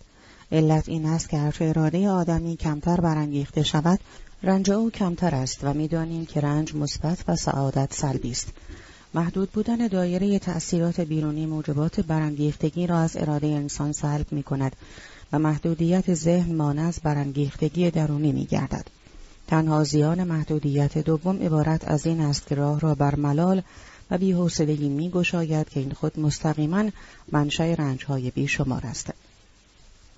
زیرا برای برطرف کردن آن به سوی هر چیز دست میازیم سرگرمی معاشرت تجمل قمار میخارگی و جز اینها که زیانها بیرانیها و مصیبتهای گوناگونی را به همراه دارند. یافتن آرامش در حال فراغت دشوار است. این واقعیت که محدودیت بیرونی تا چند اندازه برای سعادت مقدور آدمی مفید و حتی ضروری است از اینجا پیداست که تنها نوع ادبیات که به توصیف انسانهای سعادتمند می‌پردازد شعر غنایی است که در آن آسمان همیشه در وضعیتی توصیف می شود که به منتها درجه محدود است. علت این که از نقاشی های ژانر احساس مطبوعی به ما دست می دهد نیز اساسا همین است. ژانر به نقاشی های اطلاق می شود که در آن صحنه از زندگی روزمره مردم تصویر شده است. بنابراین سادگی هرچه بیشتر روابط و حتی یک نواختی نهایی زندگی تا زمانی که دلتنگی و بیحسلگی ایجاد نکند سعادت بخش است زیرا در این صورت زندگی و بارهای سنگین آن را کمتر احساس می کنیم. اگر چنین باشد زندگی مانند جویباری بی موج و گرداب در بستر خود جاری است. هفت آسایش و رنج ما در غایت وابسته به این است که فکرمان از چه چیز آکنده و به چه چیز مشغول است به طور کلی هر مشغولیت فکری برای ذهنی که توانایی آن را داشته باشد بسیار مفیدتر از زندگی واقعی با توالی مداوم موفقیت ها و شکست ها و ضربه ها و آفات آن است. البته این مستلزم استعدادهای ذهنی بیشتر است. اما در اینجا باید گفت که زندگی فعال و معطوف به بیرون ما را از مطالعه منصرف و ذهنمان را پر می کند و آرامش و تمرکز لازم را از ما می گیرد و از سوی دیگر مشغولیت مداوم فکری قابلیت های انسان را برای جنب و جوش و هیاهوی زندگی واقعی از میان می‌برد. از این رو مسلحت آن است که در شرایطی که فعالیت عملی نیرومندی لازم است موقتا از فعالیت فکری دست بکشیم. هشت برای این که بتوانیم کاملا سنجیده زندگی کنیم پس همین درس هایی که حاصل تجربیات ماست استفاده کنیم. لازم است مکررا به گذشته بیاندیشیم. و آنچه را که بر ما گذشته است یا کرده ایم همراه با احساسی که در اثر هر واقعه در ما به وجود آمده است در ذهن مرور کنیم. همچنین باید داوری های پیشین خود را با داوری های کنونی و تصمیمات و کوشش های خود را با موفقیت های من و رضایتی که از آن موفقیت ها حاصل شده است مقایسه کنیم. این کار مروری است بر درس های خصوصی که تجربه به هر کس می آموزد. تجربه شخصی به منزله متن است و تعمق و شناخت به منزله تفسیر این متن. تعمق و شناخت بیش از اندازه با تجربه اندک مانند کتابی است که در هر صفحه آن دو سطر متن و چهل سطر تفسیر نوشته باشند تجربه بسیار با تعمق و شناخت اندک به کتابی میماند که توضیحی در آن نوشته نشده است و از این رو بسیاری از مطالب را نامعلوم باقی می‌گذارد در متن به کتابخانه و چاپخانه بیپانتین در استان فالس در آلمان اشاره شده که از کتابخانه های بسیار قدیم است و بسیاری از متون یونانی و لاتینی را منتشر کرده است. آنطور که از جملات شوپنهاور در اینجا استنباط می شود، این کتاب ها فاقد توضیح بودند. دستورالعملی که فیساغورس پیشنهاد می کند این است که هر شب پیش از خواب آنچه را که در روز کرده ایم از نظر بگذرانیم که هدفش با هدف توصیه فوق یکیست. کسی که در جنب جوش شغلی یا سرگرمی عمر میگذراند و به گذشته خود نمیاندیشد و عمرش را مدام در شتاب سپری می کند سنجیدگی خود را از دست می دهد. در نتیجه احساساتش مخشوش و فکرش دچار از هم گسیختگی می گردد و این وضعیت پس از اندک زمانی به صورت گفتار نسنجیده بی سر و و نامرتبط نمایان می شود. هرچه ناآرامی بیرونی و تأثیرات ناشی از آن بیشتر و فعالیت ذهنی کمتر باشد امکان اقتشاش حسی و فکری بیشتر می شود. در اینجا اشاره به این نکته بجاست که پس از گذشت زمان و فاصله گرفتن از شرایط و محیطی که بر ما تأثیر گذاشته است نمی‌توانیم هیجانات و احساسهایی را که آن شرایط و محیط در ما ایجاد کرده بود دوباره حس کنیم اما می توانیم واکنش خود را در قبال آن به یاد آوریم.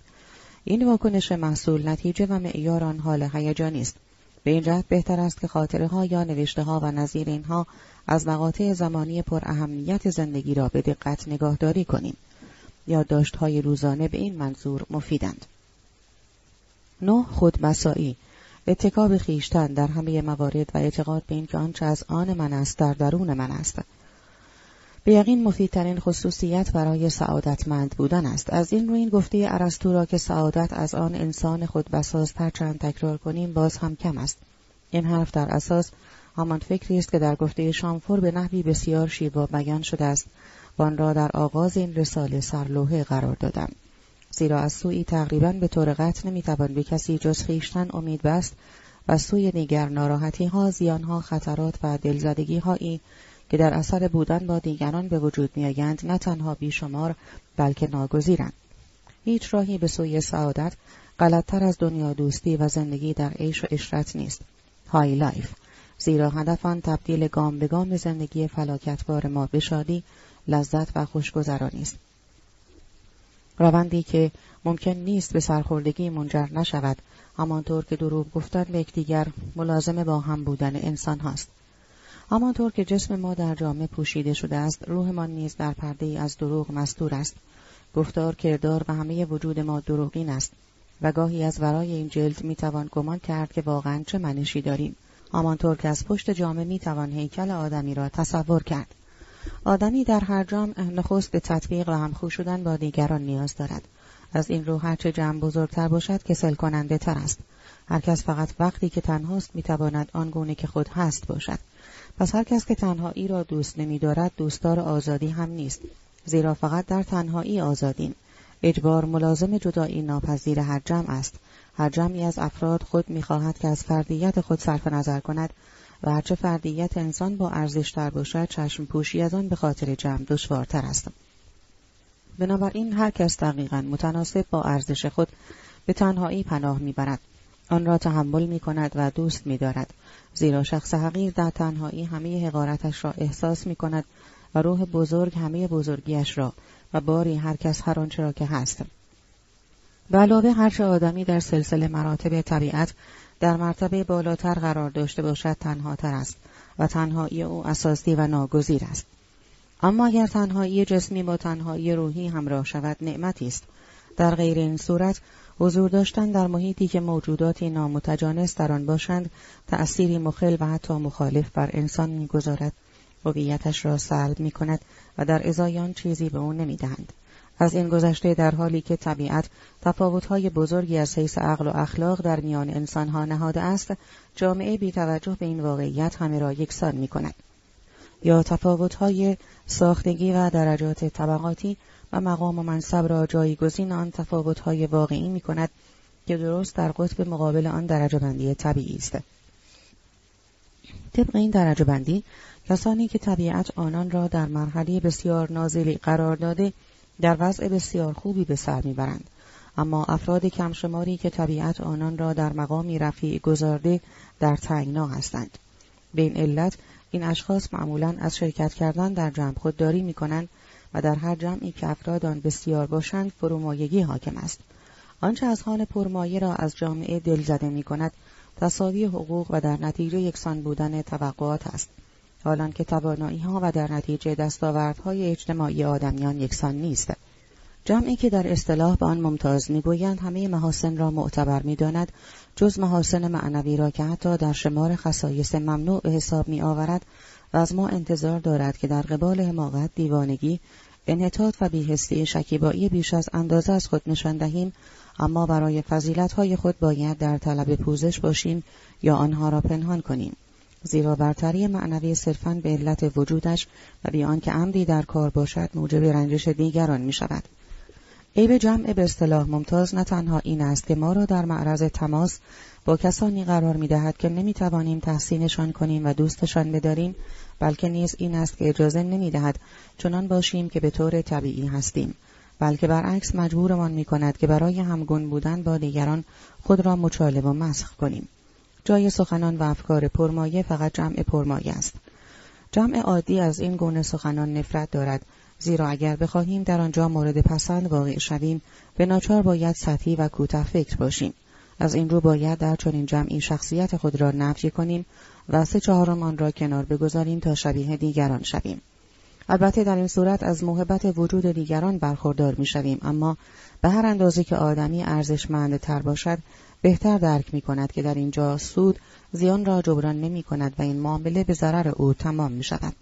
زیرا آدمیان غالبا بی بزاعتند یعنی چیزی ندارند که ملال، ناراحتی، ناخوشایندی و نفی شخصیت را که حاصل معاشرت با آنان است جبران کنند.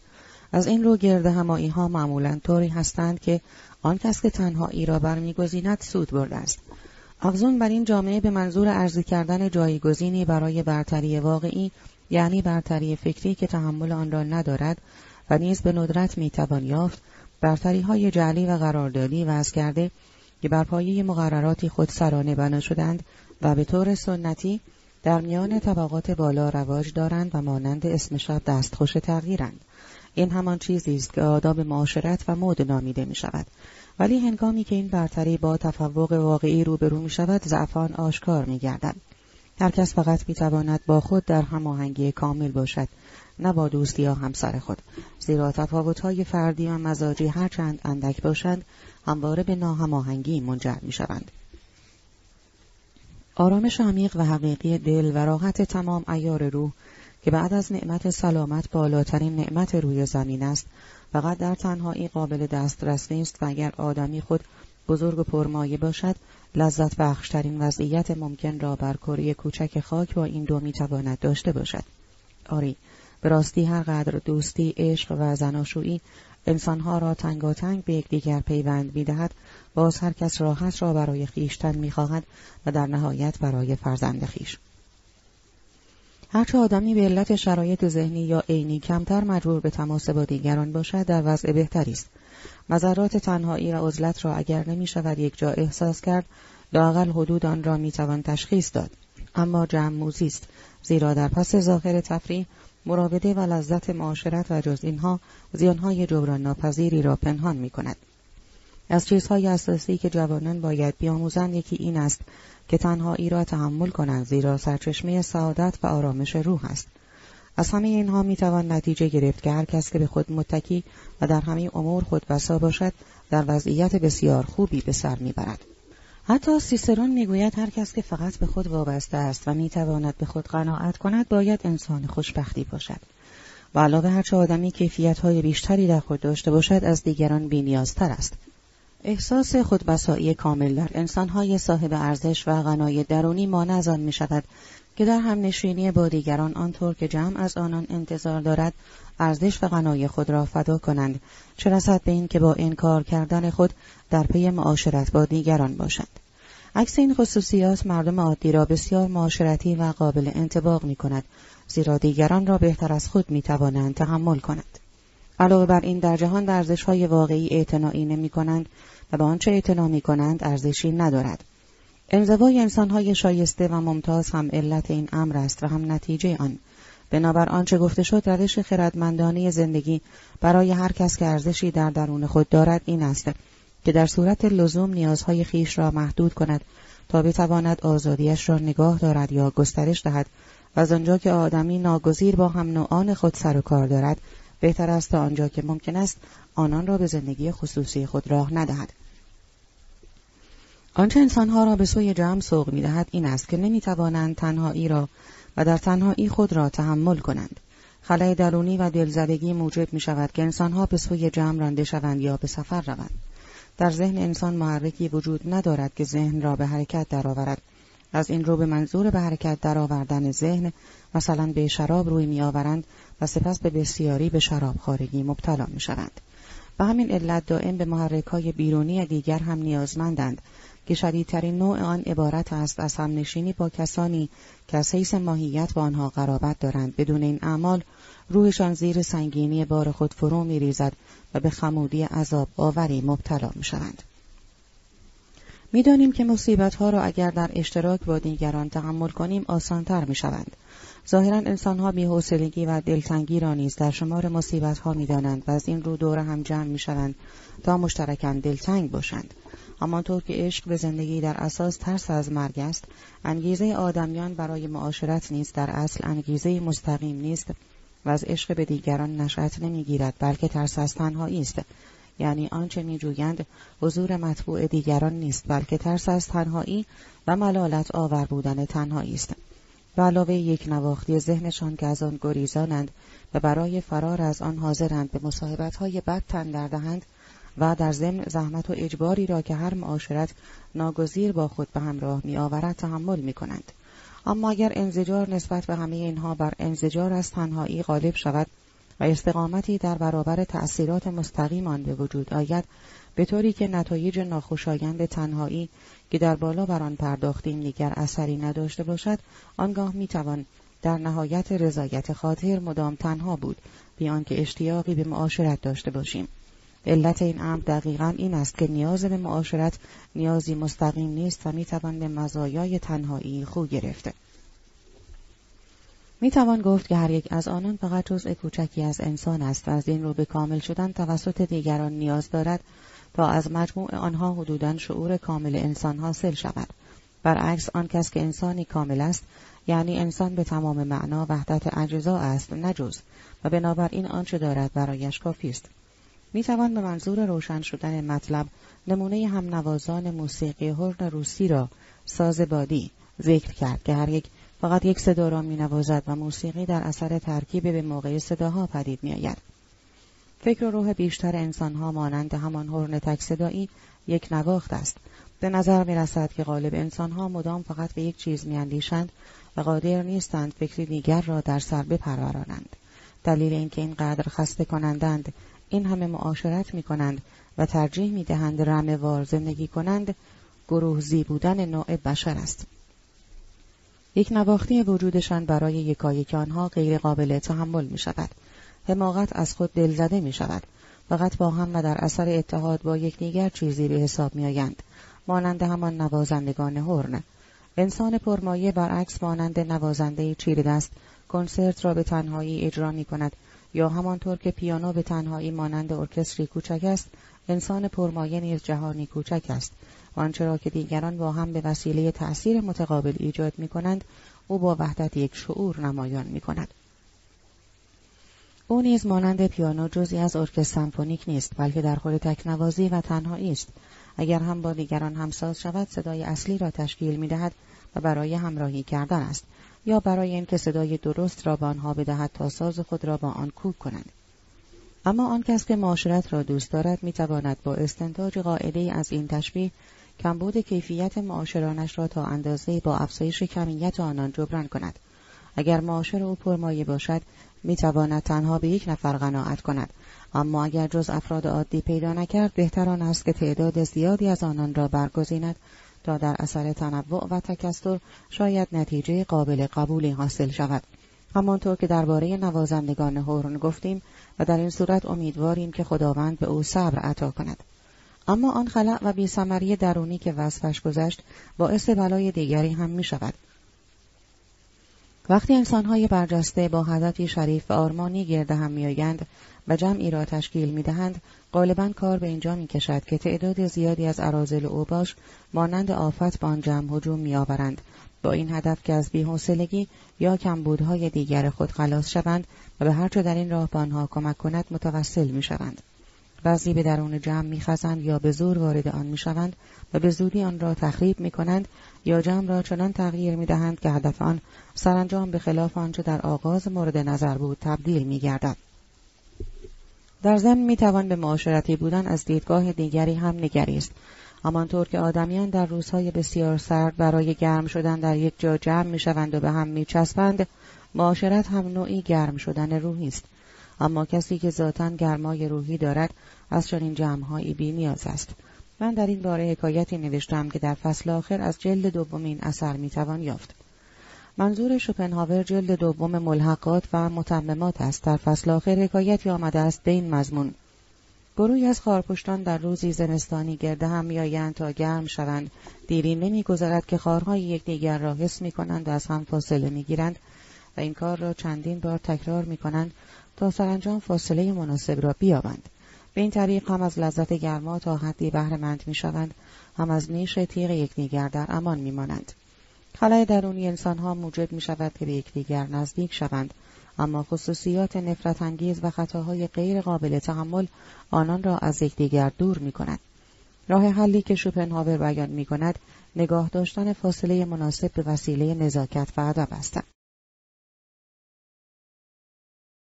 صفحه 173 بنابر آنچه گفته شد می‌توان به عنوان قاعده کلی گفت که معاشرتی بودن و ارزشمندی فکری کمابیش با یکدیگر نسبت معکوس دارند به طوری که اگر بگویند فلان کس بسیار غیر معاشرتی است تقریبا به این معناست که انسانی با خصایل بزرگ است. تنهایی برای کسی که از لحاظ فکری بلند مرتبه است مزیتی مضاعف دارد. نخست این که با خیشتن است و دوم این که با دیگران نیست. ارزش این مزیت دوم بی اندازه است. زیرا چه بسا اجبار آزار و حتی خطر در هر معاشرت وجود دارد. لابرویر می‌گوید همه مشکلات ما ناشی از این است که نمی‌توانیم تنها باشیم. معاشرتی بودن گرایشی خطرناک و حتی تباه کننده است. زیرا ما را با کسانی در ارتباط قرار می‌دهد که بیشترشان از نظر اخلاقی فرومایه و از لحاظ ذهنی کند و منحتند انسانی که معاشرتی نیست نیازی به معاشرت ندارد. پرمایه بودن با آن اندازه که ما را از معاشرت نیاز کند به این علت موجب سعادت می گردد که تقریبا همه رنج های ما از جامعه نشأت می گیرند و آرامش خاطر که در کنار سلامت مهمترین سعادت به شمار می آید در اثر هر گونه معاشرت به خطر می افتد و بدون تنهایی بسیار دست یافتنی نیست. کلبیون به منظور یافتن سعادت حاصل از آرامش خاطر از هر گونه تعلق مالی دست می شستند. کسی که به این منظور از معاشرت دوری کند خردمندانه ترین راه را برگزیده است. برناردن دو سن پیر نکته گفته است که در عین درستی زیبا نیز هست. امساک در خوردن سلامت بدن را تضمین می کند و امساک در معاشرت سلامت روان را. بنابراین آن کس که با تنهایی خو می‌گیرد یا حتی به آن علاقمند می شود کان زر به دست آورده است. اما این کار هر کس نیست. زیرا همانطور که نیاز انسانها را نخست به سوی هم میکشاند پس از آنکه برطرف شد بیحوصلگی باعث گرد هم آمدنشان می شود. اگر این دو نبودند هر کس احتمالا تنها می ماند. زیرا احساس منحصر به فرد و یگانه بودن فقط با فضای تنهایی هماهنگ است. این خصوصیت که هر کس خود را واجد آن می‌داند در ازدهام و فشار جمع آنقدر ناچیز می شود که به صفر می گراید. یعنی گام به گام به طور دردآوری انکار می شود. از این دیدگاه می توان گفت که تنهایی وضعیت نخستین و طبیعی نوع انسان است که می تواند در این وضعیت مانند آدم ابوالبشر در سعادتی که با ذاتش تداوق دارد زندگی کند. آری البته آدم ابوالبشر پدر و مادری نداشت. از این حیث تنهایی انسان امری طبیعی نیست. زیرا به هنگام ورود به جهان خود را در میان والدین و خواهر و برادر یعنی در جمع مییابد و تنها نیست بنابراین عشق به تنهایی ممکن نیست گرایش نخستین آدمی باشد بلکه در اثر تجربه و تفکر ایجاد می شود و اینها به سهم خود نتیجه تکامل نیروی ذهنی افراد است و با افزایش سن بیشتر می شود چنان که معاشرتی بودن عموماً با سن انسان نسبتی معکوس دارد کودک کوچک به محض اینکه تنها می شود فریادهای ترحم انگیز سر می دهد. تنهایی برای پسران تنبیه بزرگی است نوجوانان با رغبت دور هم جمع می شوند و فقط کسانی در میان آنها که شریفتر و از حیث تفکر بالاترند گاهی در پی تنهایی هستند. با این هم اگر تمام روز تنها باشند برایشان سخت است. اما تنهایی برای مردان آسان است. مرد بزرگسال می تواند مدت درازی تنها باشد و هرچه سالمندتر شود بیشتر می تواند تنها بماند. انسان سالمندی که همسالان خود را از دست داده است و به لذتهای زندگی بیاعتناست یا توانایی لذت بردن در او مرده است به هنگام تنهایی از وضعیت خود خرسند است. گرایش به انزوا و تنهایی همیشه وابسته به درجه قابلیت های ذهنی است. زیرا چنان که گفتیم این گرایش گرایش صرفا طبیعی نیست و به منزله نیاز مستقیم آدمی به وجود نمی آید بلکه بیشتر حاصل تجربه و تعمل درباره تجربه است و به ویژه نتیجه بصیرت یافتن به کیفیت پست اخلاقی و ذهنی عامه مردم است. و تر از همه این است که کمبودهای اخلاقی و ذهنی تنگاتنگ با یکدیگر مربوطند و دست به دست هم می‌دهند به طوری که این امر رفتارهای بقایت نفرت انگیزی را به وجود می آورد و معاشرت با چنین مردمی را نه تنها ناخوشایند بلکه تحمل ناپذیر می کند. بنابراین اگرچه بدی در جهان فراوان است بدترین آنها معاشرت است چنان که حتی ولتر این فرانسوی معاشرتی مجبور می شود بگوید زمین پوشیده از افرادی است که سخن گفتن با آنان بیفایده است پترارک این روح لطیف نیست که تنهایی را به شدت و مسررانه دوست می داشته است همین دلیل را می آورد. پیوسته در جستجوی تنهایی بودم. این را جویباران، مرغزاران و جنگلها می دانند. گریزان از مردم ابله و کورذهن که راه را به سوی نور بستند. او در کتاب زیبایش به نام زندگی در عزلت که به گمان من اثر مشهور تیمس مرمن درباره تنهایی ملهم از آن است همین معنا را بیان می کند. شامفور هم این علت ثانوی و غیر مستقیم پرهیز از معاشرت را به شیوه نیشدار و تنظامیز می‌گوید. گاهی درباره کسی که تنها زندگی می کند می گویند معاشرت با مردم را دوست ندارد. این حرف به این میماند که در مورد کسی که علاقه به پیاده روی ندارد بگویند دوست ندارد شبها در جنگل خطرناک بندی قدم بزند. سعدی به همین معنا در گلستان می نویسد از آن تاریخ ترک صحبت گفتیم و طریق عزلت گرفتیم و السلامه فی الوحده. آنگلوس سیلزیوس این مسیحی نرم خونیز به سبک و زبان اسطوره‌ای خویش همین مطلب را درباره خود می نویسد. هرود دشمن همگان است و یوسف خردمندی که پروردگار خطر را در رؤیا بر او آشکار کرد. از جهان می گریزیم و به تنهایی پناه می بریم. از بیت اللحم به مصر اگر چنین نکنیم رنج و مرگ در انتظار ماست. گفته جردان و برونو را نیز می‌توان به همین معنا فهمید. بسیاری از انسانها که طالب بهشت بر کره خاک بودند، یک صدا گفتند: ببینید، ناگزیر بودم که بگریزم و در عزلت زندگی کنم. سعدی پارسی زبان در گلستان به همین معنا درباره خود می‌گوید از صحبت یاران دمشقم ملامتی پدید آمده بود. سر در بیابان قدس سهادم و با حیوانات آنس گرفتم. سخن کوتاه همه کسانی که پرومته آنان را از خاکی بهتر سرشته است به همین معنا سخن گفتند. چون این انسانهایی از معاشرت با موجوداتی که وجه مشترکشان با آنها چیزی جز پایینترین و ناشریفترین بخش سرشتشان نیست یعنی پیش پا افتادگی و عامی بودن چه لذتی می‌برند. آنها با مردمی که نمی‌توانند به سطحی بالاتر ارتقا یابند و کاری جز این ندارند که دیگران را به سطح خود پایین بکشند چه می‌کنند بنابراین احساس اشرافیت فکری موجب گرایش به انزوا و تنهایی می گردد. همه افراد پست به طرز تأسف آوری معاشرتی هستند. اما انسانهای برجسته و شریف با گذشت زمان به این بینش دست مییابند که به جز استثناعات نادر در جهان میان تنهایی و فرومایگی یکی را باید برگزید. شاید این سخنی سخت باشد اما آنگلوس سلسیوس با همه نرمش و عشق مسیحایی نتوانسته است از گفتن آن خودداری کند. اگرچه تنهایی محرومیت است با این همه مباد که به آمیان بگروی و فرومایه شوی زیرا اگر چنین کنی همیشه در برهوت خواهی بود طبیعی است که از هان برجسته که مربیان نوع بشرند به معاشرت مکرر با بقیه انسانها گرایش اندک داشته باشند چنانکه مربی کودکان نیز حوصلهای ندارد. تا به بازی پر هم همه جمع کودکانی که پیرامون او هستند بپیوندد.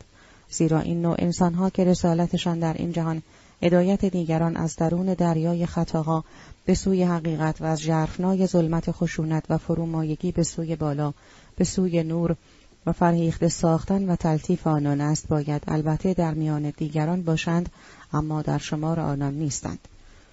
از این رو از جوانی احساس می کنند که تفاوت قابل توجهی با دیگران دارند. اما به تدریج در اثر گذشت زمان به شناخت روشنی از موضوع دست مییابند و مراقبند که دوری روحی از دیگران با دوری جسمی همراه شود و نمی‌گذارند کسی به ایشان نزدیک شود مگر آنکه خود کم و بیش از فرومایگی عمومی مستثنا باشد.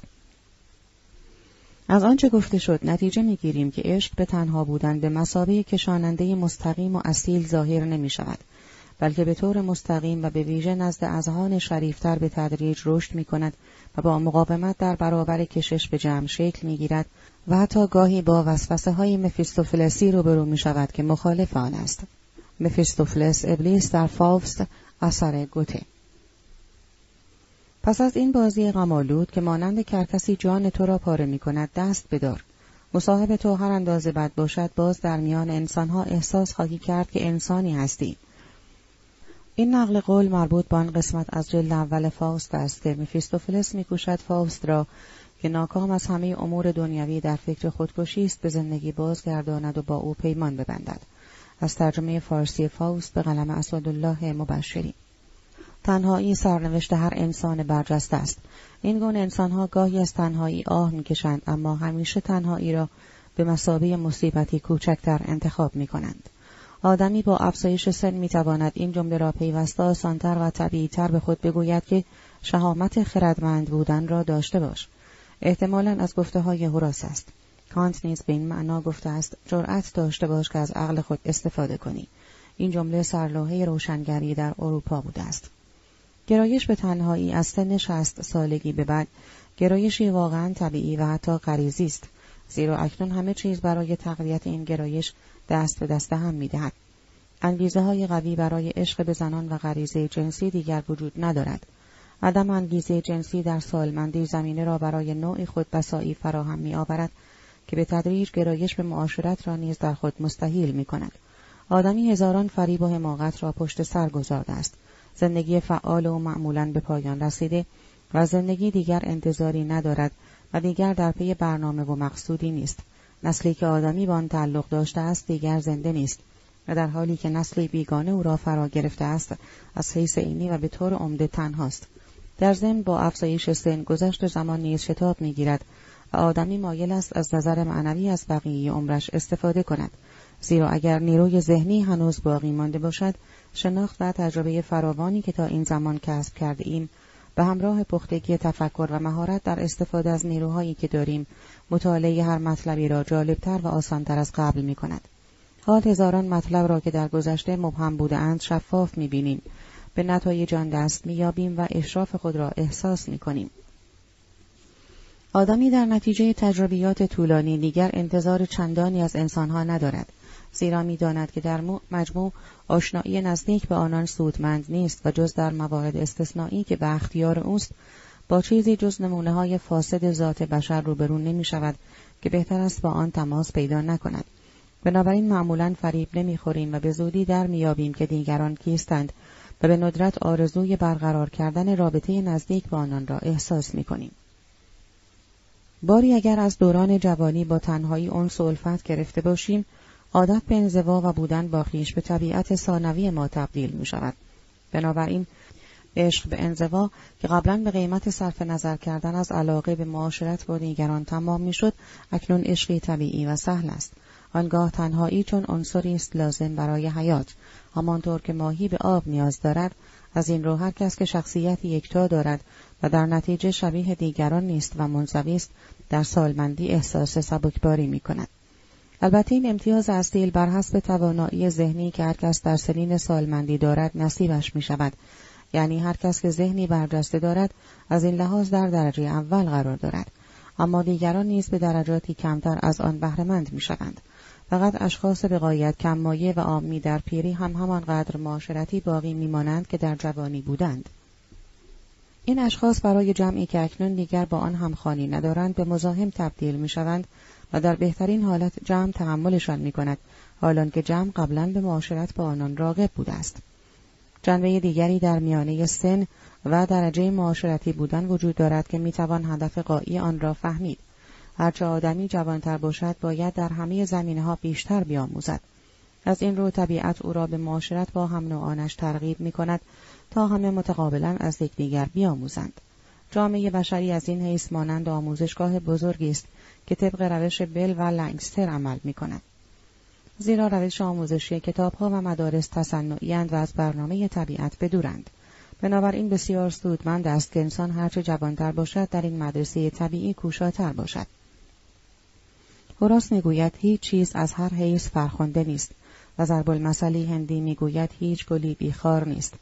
از این رو تنهایی نیز در کنار مزایای بیشمار معایب و ناراحتی های اندکی به همراه می آورد که البته در مقایسه با معایب معاشرت ناچیزند.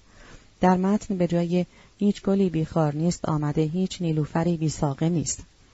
بنابراین آن کس که ارزشی در خود مییابد زندگی را بدون دیگران آسانتر میگذراند تا با آنها در ضمن انزوا عیبی دارد که مانند معایب دیگر آن به آسانی قابل درک نیست و آن این است همانطور که اگر آدمی به طور مستمر در خانه بماند جسمش در برابر تأثیرات بیرون چنان حساس می شود که هر نسیم خنک او را بیمار می کند. خلق آدمی هم در اثر انزوا و تنهایی ممتد چنان حساس می شود که بی اهمیت ترین حوادث حرفها یا حتی حالت و چهره دیگران او را نگران، رنجید خاطر یا مجروح می کند. در حالی که کسانی که مدام در اقتشاش و آشوب زندگی می کنند هیچ متوجه اینها نمی شوند. اما به کسی که به ویژه در سنین جوانی طاقت تحمل وجود خسته کننده دیگران را ندارد و به حق از معاشرت به آنان ناخرسند می گردد و به انزوا رانده می شوند توصیه می کنم که عادت کند قدری از تنهای خیش را به همراه خود به جمع ببرد. یعنی بیاموزد که حتی در جمع نیست تا اندازه تنهایی خود را حفظ کند. هرچه میاندیشد فورا ابراز نکند و همچنین آنچه را که می‌گویند زیاده به جد نگیرد و از دیگران حیث اخلاقی نقلی انتظار بسیار داشته باشد و بنابراین بیاعتنایی را در برابر نظرات آنان در خود استوار کند.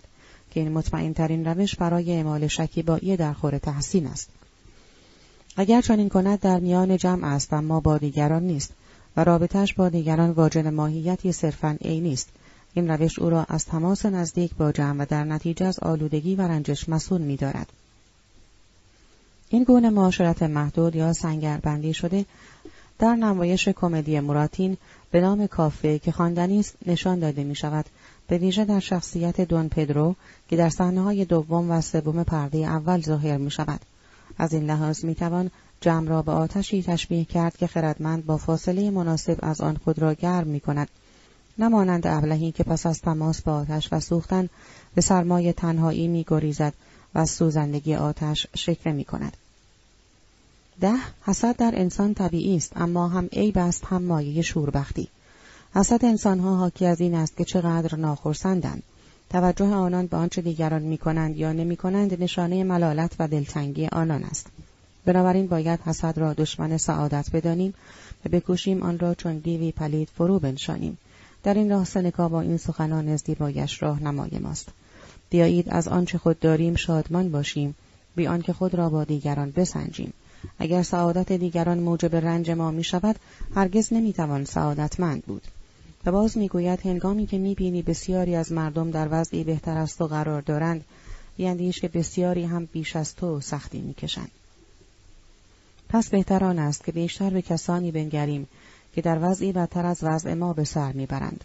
حتی در مواقعی که حوادث ناگوار واقعا پدید میآیند موثرترین وسیله برای تسلی خاطر فکر کردن به رنجهای بزرگتر از رنجهای خیش است.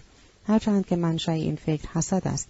و سپس با معاشرت با کسانی که در وضعیت ما قرار دارند یعنی با همدردان خود تا اینجا درباره جنبه مثبت حسد سخن گفتیم درباره جنبه منفیان باید در نظر داشت که هیچ نفرتی مانند حسد آشتی ناپذیر نیست و از این رو باید مدام بکوشیم تا آن را تحریک نکنیم بهتر آن است که از این لذت هم مانند لذتهای دیگر به دلیل نتایج خطرناکی که به بار می آورد بپرهیزیم.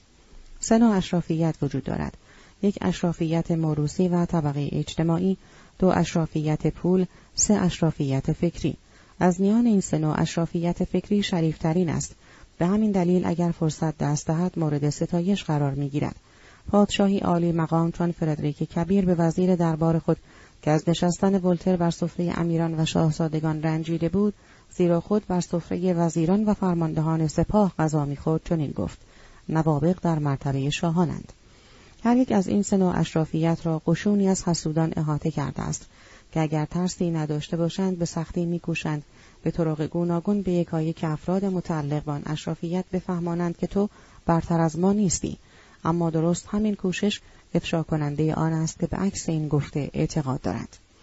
اما روش اشراف در مورد کسانی که به آنان حسد میورزند این است که افراد این قشون را از خود دور می کنند و در حد امکان از تماس با آنان می پرهیزند چنان که با شکافی عمیق فاصله میان خود و آنان ایجاد می کنند.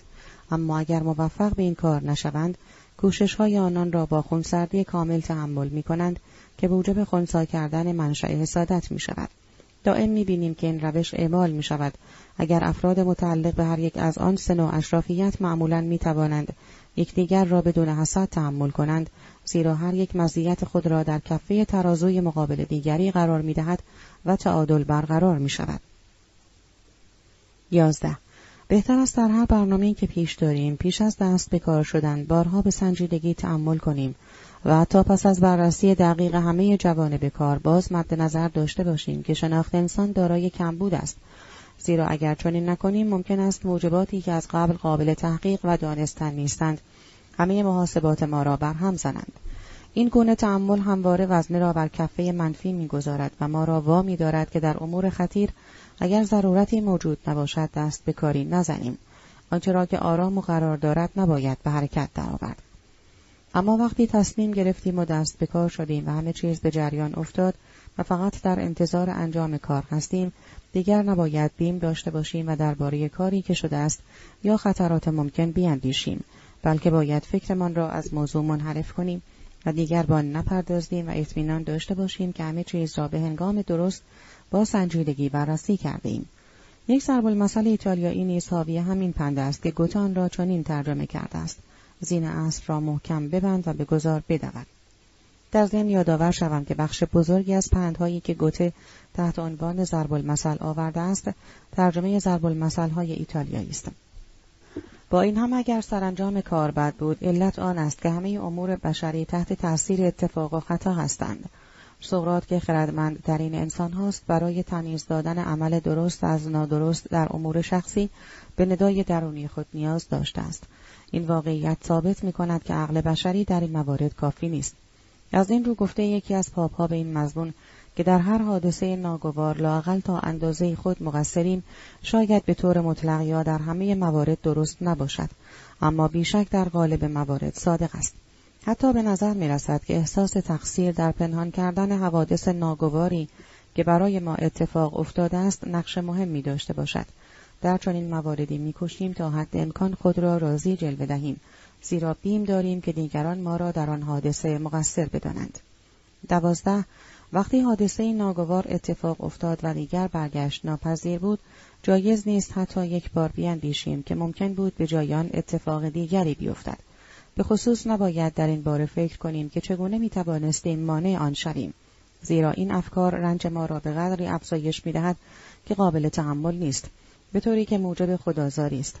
بهتر است از نمونه داوود نبی پیروی کنیم که تا وقتی پسرش بیمار و بستری بود برای بهبودش به درگاه یهوه دعا و نیایش می‌کرد اما انگامی که پسر مرد بشکنی زد و دیگر در این باره فکری نکرد. اما اگر کسی چنین سبکدل نباشد می‌تواند به تقدیر پناه ببرد و به این حقیقت بزرگ توجه کند که هرچه حادث می شود از روی ضرورت یعنی ناگزیر است.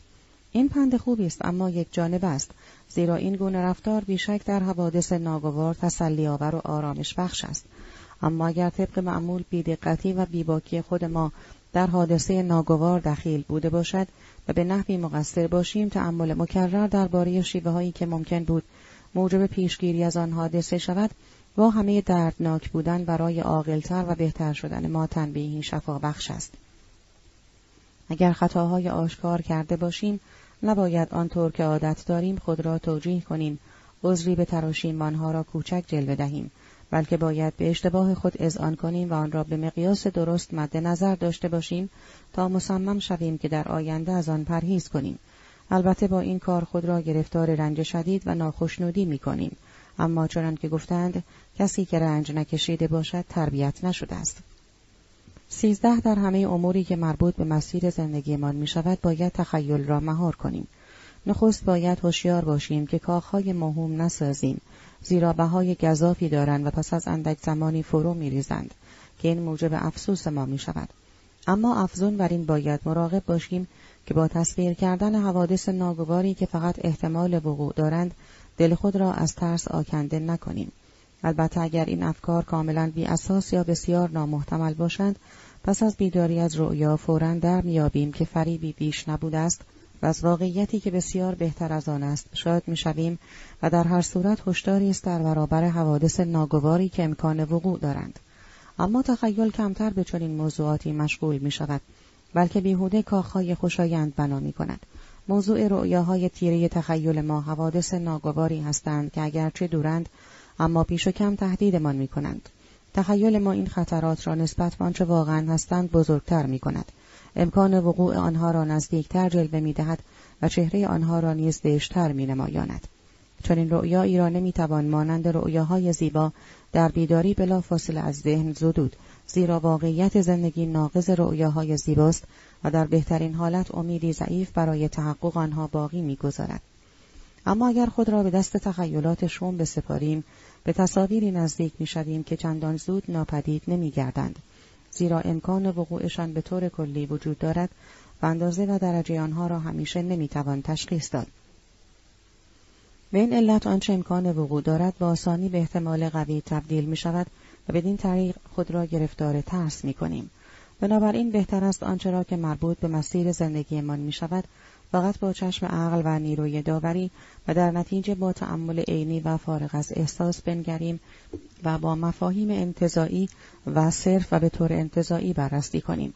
تخیل جایز نیست در این مورد دخالتی داشته باشد زیرا تخیلات قادر به داوری نیستند بلکه فقط تصاویری را پیش چشم میآورند که موجب تحریکات بیهوده و رنجاور میگردند. به این قاعده باید به ویژه در شب توجه کرد. همانطور که تاریکی آدمی را حراسان می کند و هیئتهای وحشتناکی را از پیش چشم میگذراند مهالود بودن و ناروشنی فکر نیز تأثیری مشابه بر آدمی دارد زیرا عدم اطمینان و فقدان روشنی همیشه زاینده ناامنی است. از این رو وقتی در شب خستگی بر عقل و نیروی داوری پرده ابهام میگستراند و ذهن گیج است نمی‌توان به واقعیت ها پی برد در این حال اگر در مورد موضوعاتی تأمل و تعمق کنیم که مربوط به زندگی شخصی ما می‌شوند این موضوعات به آسانی هیئتی خطرناک پیدا می کنند و به تصاویر حراسناک مبدل می گردند. این حالت بیشتر زمانی اتفاق می افتد که شب در بستریم و ذهن بسیار خسته ما قادر به داوری نیست اما تخیلاتمان جریان دارند. آنگاه شب به همه چیز جلوهی سیاه می دهد. از این رو موضوعات در فکرمان به هنگام به خواب رفتن و به ویژه بیدار شدن در شب غالبا تغییر شکل می دهند یا واژگون می گردند و تیره و وحشت سا جلوه می کنند.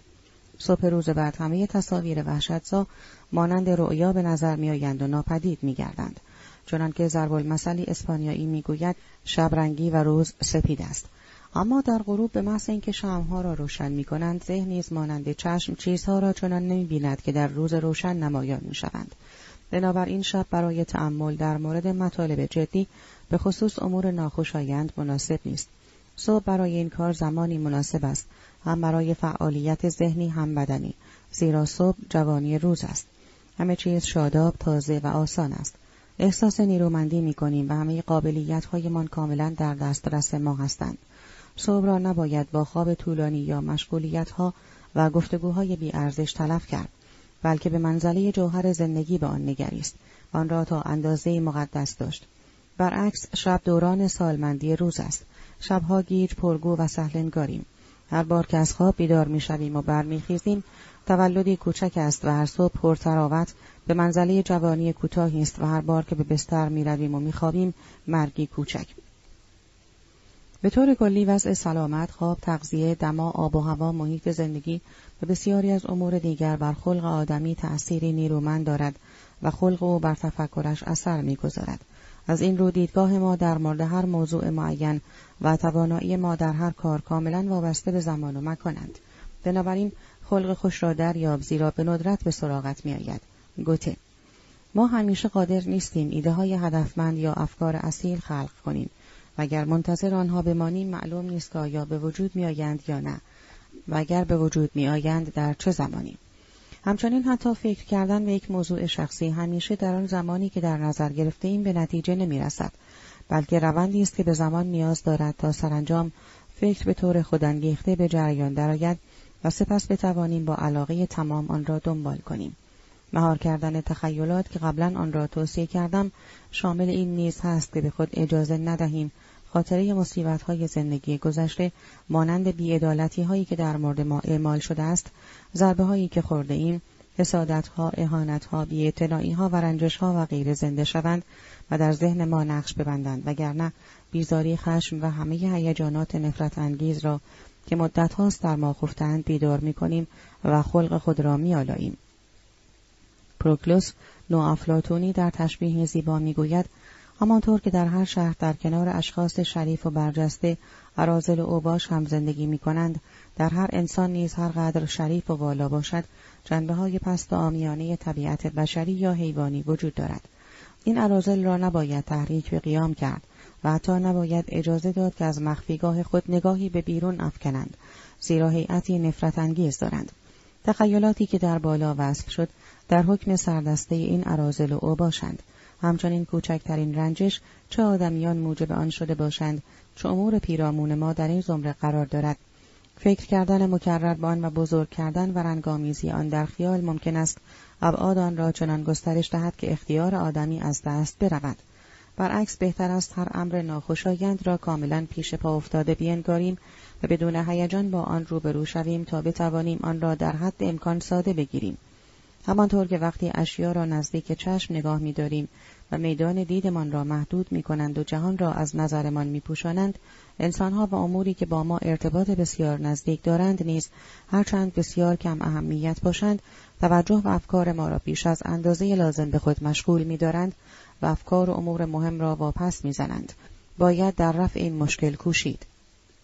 صفحه 190 چهارده. وقتی به آنچه در تملک ماست مینگریم ممکن است به آسانی این فکر به ذهن ما خطور کند که چه می‌شد اگر این مال من بود و احساس محرومیت می‌کنیم. اما بهتر است به جای این بیاندیشیم که اگر آنچه دارم از آن من نبود چه می‌شد؟ منظور این است که گاهی سعی می‌کنیم به آنچه داریم آنگونه بنگریم که گویی آن را از دست داده ایم حال هرچه باشد ثروت سلامت دوستان فرد محبوب زن فرزند اسب یا سگ. زیرا غالبا پس از آنکه چیزی را از دست دادیم قدران را می‌دانیم.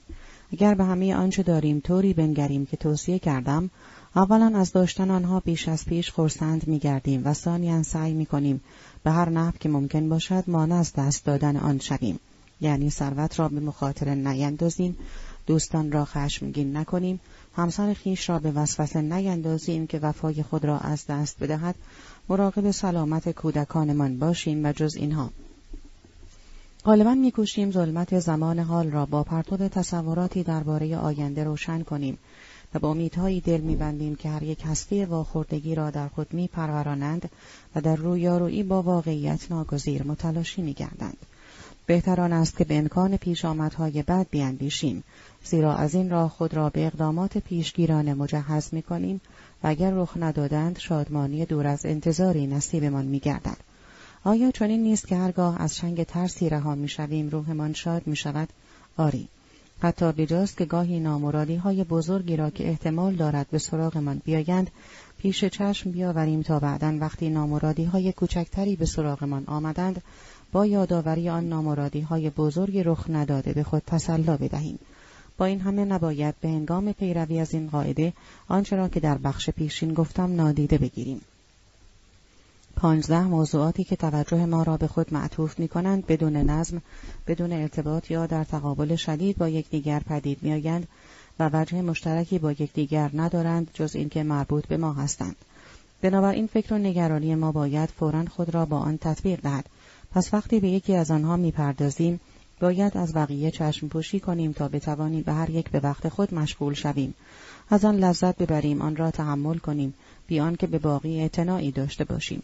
یعنی باید در فکرمان کشوهایی داشته باشیم که وقتی یکی باز است بقیه بسته باشند. از این راه مانع از آن می‌شویم که بار نگرانی ها هر عیش کوچک ما را در زمان حال منقص کند آرامش ما را بگیرد یا فکری فکر دیگر را واپس زند یا نگرانی برای امری خطیر موجب بیاعتنایی ما به امور کوچک شود و جز اینها. به علاوه آن کس که دارای درکی ظریف و بالاست نمی‌گذارد روحش کاملا گرفتار امور شخصی و نگرانی های پست شود وگرنه به منظور زنده ماندن هدف واقعی زندگی را ضایع می کند. البته باید به این منظور مانند بسیاری از موقعیت های دیگر انان اختیار خود را در کف داشته باشیم. در غیر این صورت از عهده کاری که وصف آن رفت بر نمیآییم. در این راه شاید این فکر ما را تقویت کند که هر کس به ناچار اجبارهای فراوان و بزرگی را از بیرون تحمل می کند که زندگی هیچ کس بدون آنها ممکن نیست. اما کمی تسلط برخیشتن در جای مناسب می تواند از بسیاری از اجبارهای بیرونی پیشگیری کند چنان که بخش کوچکی از دایره که به مرکز نزدیکتر است مطابق بخش بسیار بزرگتری است که به پیرامون دایره نزدیک است هیچ چیز ما را در برابر اجبارهای بیرونی مانند اجباری که به خود اعمال می کنیم در امان نگاه نمی دارد. معنای این گفته سنکا همین است. اگر می‌خواهی همه چیز را فرمان بردار خود کنی، خود را فرمان بردار عقل کن. و علاوه انقیاد خود در دست خود ماست و می توانیم در وضعیت اضطراری هنگامی که به ما لطمه می‌زند از فشار آن کمی بکاهیم. برعکس اجباری که از جانب دیگران بر ما اعمال می شود بی ملاحظه بدون دلسوزی و بیرحمان است. بنابراین عقل حکم می کند که با تسلط برخیش از اجبار بیرونی پیشگیری کنیم. شانزده. باید برای آرزوهای خیش حدی قائل شویم. حوثهایمان را مهار کنیم و خشممان را به بند بکشیم و همواره به یاد داشته باشیم که فقط بخش کوچکی از آرزوهای هر کس تحقق پذیر است اما مصیبتهای بسیار ناگزیرند. به عبارت دیگر پرهیز کنیم و شکیبا باشیم. این قاعده است که بدون آن نه ثروت مانع احساس فلاکت می شود نه قدرت. مقصود هوراس از گفته زیر همین است. در هر مسئله آثار خردمندان را بخوان. و از آنان بپرس که چگونه می‌توان زندگی را با فراغ بال سپری کرد تا نه هوس این نیازمند جاوید تو را شکنجه کند نه ترس و نه امید به امور بی ارزش. هفته ارسطو به درستی می‌گوید زندگی عبارت از حرکت است و همانطور که زندگی جسمی ما فقط در اثر حرکت بیوقفه ادامه مییابد زندگی درونی و ذهنی ما نیز مشغولیت مداوم را طلب می کند مشغولیتی فکری یا عملی به هرچه ممکن باشد گواه این مدعا ضرب گرفتن با دست یا وسیله دیگر است که افراد بیکار و بیفکر فورا به آن مشغول می شوند. وجود ما اساسا وجودی بیقرار است. از این نوع بیکاری مطلق به زودی تحمل ناپذیر می شود زیرا موجب بیحوصلگی و دلتنگی وحشتناک می گردد. بنابراین باید این سایق را نظم داد تا بتوان آن را به نحوی روشمند ارضا کرد. بنابراین فعالیت، مشغولیت، کار در حد امکان یا لااقل آموختن برای سعادت انسان ناگزیر است. زیرا نیروهای انسان نیاز دارند که از آنها استفاده شود و آدمی مایل است مفید بودن آنها را احساس کند اما بیشترین رضایت را از این حیث خلق کردن یا ساختن ایجاد می کند چه ساختن سبد باشد چه نگاشتن کتاب انسان از دیدن این که اثری زیر دست او روز به روز شکل می گیرد و سرانجام به کمال می رسد بلافاصله احساس سعادت می کند. یک اثر هنری، یک نوشته یا حتی وقتی یک کار دستی می تواند این سعادت را حاصل کند. البته هرچه اثر شریفتر و بالاتر باشد لذت خلق آن بیشتر است. از این حیث سعادتمندترین انسانها تبایع پر استعدادند که به توانایی خیش در خلق آثار مهم بزرگ و منسجم آگاهی دارند. از این راه نوعی جذبه بالا در همه وجود چنین انسانهایی گسترش مییابد و شور و حالی به آنان می‌دهد که در مقایسه با آن زندگی فرد عادی بیروح است زیرا زندگی و جهان برای تبایع مستعد در کنار امور مادی که در آن با دیگران مشترکند جذبه دیگری نیز دارد که بالاتر است. جذبه استوری که آثارشان حاوی آن است که در طول همه عمر به محض اینکه نیازهای شخصی مجال نفس کشیدن با آنان را بدهد با کوشایی به گرد آوردن لوازم آن می‌پردازند. همچنین نیروی ذهنی انسانها از لحاظ خاصی مضاعف است. بخشی از آن در خدمت روابط عادی و روزمره است. امور مربوط به اراده که با مردم عادی در آن اشتراک دارند و بخشی دیگر که صرفا به تعمق عینی در امور هستی اختصاص دارد در حالی که بیشتر مردم در صحنه زندگی نقشی کوچک ایفا می کنند و صحنه بیرون می روند، این انسانها زندگی مضاعفی دارند هم تماشاگرند هم بازیگر. بگذار هر کس بر حسب اندازه توانایی های خیش کار کند. وقتی در سفرهای تفریحی طولانی هستیم متوجه می شویم که نداشتن مشغولیت معین چه تأثیرات زیان آوری بر ما می‌گذارد. زیرا فقدان فعالیت واقعی موجب نارضایی می گردد گویی که از عنصر طبیعی حیات خود بریده ایم. تلاش و پنجف کندن با مشکلات نیاز انسان است. همانطور که بوفکور به کندن گودال نیازمند است. سکونی طولانی که حاصل ارزای لذت های آدمی باشد برای او تحمل ناپذیر است. چیره شدن بر موانع کمال لذت زندگی است. چه این موانع در تجارت و کسب و کار مادی باشند چه در آموزش و کاوش ذهنی مبارزه با این موانع و پیروزی بر آنها همواره موجب خرسندی است و اگر کسی دارای چنین امکانی نباشد به هر نحو ممکن آن را برای خیش ایجاد می کند. بر حسب خصوصیاتی که دارد یا به شکار یا به بازی می پردازد یا ویژگی ناخودآگاه شخصیتش او را به سوی کشمکش با دیگران سوق می دهد یا توطعه می کند یا به شیادی و هر گونه شیطنت دیگر دست می زند. فقط به این منظور که به وضعیت تحمل ناپذیر سکون خاتمه دهد. چنان که قبلا نیز اشاره کردم آرام و قرار در فراغت دشوار است. 18. شایستان است که مفاهیم روشن حاصل از تفکر را راهنمای عمل خود کنیم و در جهت یابی از دنبال کردن تصاویر خیال بپرهیزیم اما غالبا عکس این اتفاق می افتد. اگر تصمیمات خود را به دقت بررسی کنیم بینیم که افکار و احکام معمولا نهایتا تعیین کننده نیستند بلکه تصاویر خیال انتخاب ما را معین می کنند.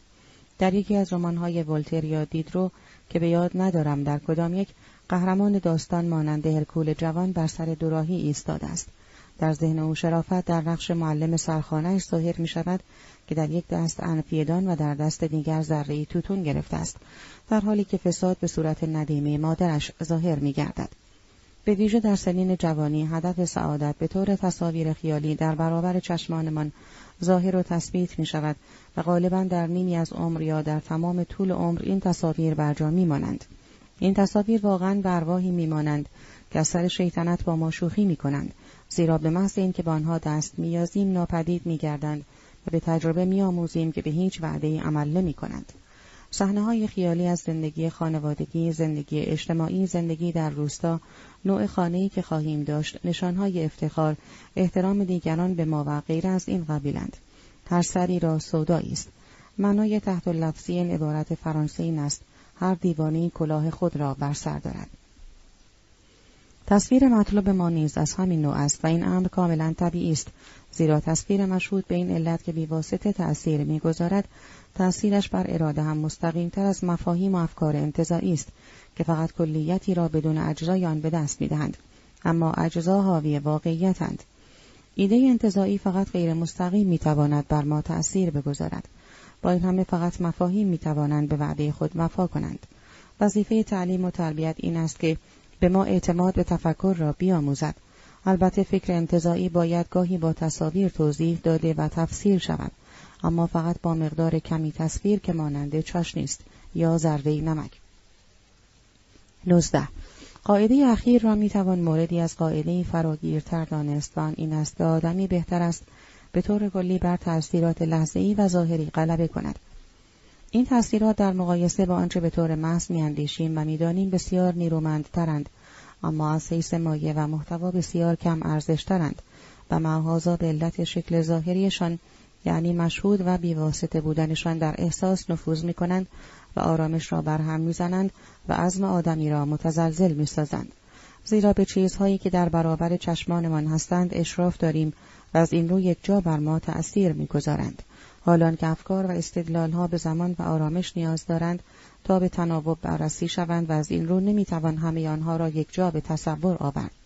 به این علت وقتی امری خوشایند در معرض دیدمان قرار می‌گیرد علیرغم اینکه تعلقمان آن را مردود می شمارد ما را جلب می کند و از این رو انتقاد هرچند بدانیم که کاملا از روی عدم صلاحیت بوده است ما را میرنجاند و توهین ما را خشمناک می کند با اینکه به حقارت آمیز بودن آن واقفیم. همچنین اگر ده دلیل علیه خطرناک بودن چیزی بیاورند جلوه کاذب خطر همه آن دلایل را تحت شعا قرار می‌دهد و غیره. همه این واقعیت ها غیر اقلانی بودن ریشهای نهاد ما را نشان می‌دهد. زنان غالبا تحت تأثیر این گونه احساساتند و عقل فقط در تعداد کمی از مردان چنان غالب است که از این تأثیر رنج در امان باشند. اگر مقاومت در برابر این تأثیرات با تفکر صرف ممکن نباشد مهمترین کار این است که آنها را با تأثیرات مخالف خونسا کنیم. مثلا تأثیر توهین را می‌توان با یافتن کسانی جبران کرد که به ما احترام می‌گذارند. تأثیر خطری تهدید کننده را می‌توان اینطور خونسا کرد که وسایل دفع آن را مد نظر بگیریم. لایبنیتس نقل می کند که یک ایتالیایی چگونه دردهای شکنجه را تحمل می کرده است. او تصویر چوبه داری را که در صورت اقرار به جرم بان آویخته می‌شد یک لحظه از مخیلش دور نمی کرده است و به این علت ضمن شکنجه گاه گاه فریاد می‌زده است که من تو را می بینم. او بعدا توضیح داده که معنای این جمله چه بوده است درست به همین دلیل اگر در جمعی باشیم که همه عقیده مخالف عقیده ما داشته باشند و با آن عمل هم بکنند حتی اگر به اشتباه آنان اطمینان داشته باشیم بعید است که در عقیده خود متزلزل نشویم شاهی فراری را فرض کنیم که تحت تعقیب است و مخفیانه سفر می کند.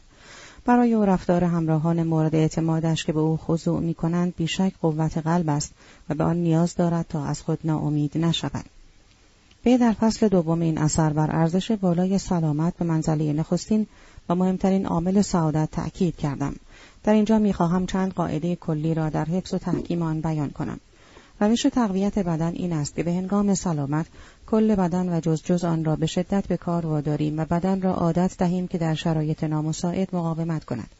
اما به محض اینکه نشانه از بیماری چه در کل بدن چه در عضوی از آن پدیدار شود باید بلافاصله روش عکس این را به کار بست و بدن بیمار یا بخش بیمار آن را از کار معاف کرد و به تیمار آن پرداخت. زیرا آنچه را که ضعیف شده است نمی‌توان تقویت کرد. ماهیچه در اثر استفاده شدید قویتر می شود اما این امر در مورد اعصاب صدق نمی کند زیرا عصب در اثر استفاده شدید ضعیف می شود پس می توان ماهیچه ها را با تقلای مناسب ورزش داد. اما اعصاب را باید از هر گونه کار طاقت فرسا در امان نگاه داشت. یعنی چشم را از نور شدید به ویژه از بازتاب نور از فعالیت به انگام غروب و نگاه کردن ممتد به اشیای بسیار کوچک. همچنین باید گوش را از شنیدن صداهای بسیار بلند حفظ کرد. اما به ویژه مغز را از فعالیت اجباری بیوقفه یا نابهنگام. بنابراین باید به هنگام گوارش مغز را به حال استراحت گذاشت. زیرا همان نیروی حیاتی که در مغز فکر را تولید می کند در دستگاه گوارش نیز فعالیت دارد و کیلوس و کیموس را هم فراهم می کند.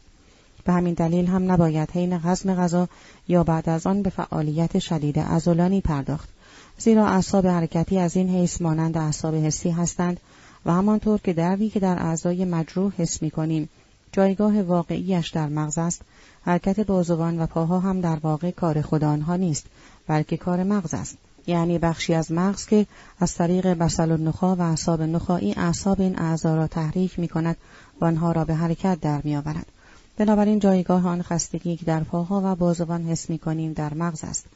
به این علت فقط آن ماهیچه های خسته می شوند که حرکتشان ارادی است یعنی از مغز نشأت می گیرد نه مانند قلب که غیر ارادی کار می کنند. پس ظاهرا اگر مغز را همزمان یا به تناوب تحت فشار فکری و فعالیت شدید عضلانی قرار دهیم صدمه می‌بیند اما این واقعیت که آدمی در آغاز راهپیمایی یا به طور کلی در حین قدم زدنهای کوتاه غالبا حس می کند که فعالیت فکریش بهتر شده است نافی آنچه قبلا گفته شد نیست زیرا در این صورت آن بخش های مغز خسته نمی شود و سوی دیگر فعالیت سبک عضلانی از طریق بیشتر شدن تنفس موجب افزایش خون رسانی به مغز می شود که این خون دارای اکسیژن بیشتری است. به ویژه باید خواب کافی را که مغز برای تجدید قوا بدان نیاز دارد به مغز داد زیرا خواب برای انسان مانند کوک کردن ساعت است. رجوع شود به جهان چون اراده و نمایش. خواب ذره از مرگ است که به وام گرفته می شود تا در ازایان یک روز از زندگی را که فرسوده شده است باز تجدید کنیم. خواب از مرگ وام می‌گیرد تا زندگی را برقرار نگاه دارد یا بهره است که اجالتا برای مرگ پرداخت می کنیم که خود سرمایه است که به وام گرفته ایم. هرچه بهره بیشتری پرداخت کنیم و منظمتر آن را بپردازیم سرمایه به وام گرفته را دیرتر از ما مطالبه می کنند. مقدار خواب هرچه مغز تکامل یافته تر و فعالتر باشد بیشتر است. اما خواب بیشتر از حد لازم اطلاف وقت است زیرا در این صورت هرچه به کمیت افزوده شود از کیفیت کاسته می شود به طور کلی باید فهمید که تفکر انسان چیزی جز کارکرد ارگانیک مغز نیست. بنابراین از حیث تقلا و آرامش با هر فعالیت ارگانیک دیگر قابل قیاس است.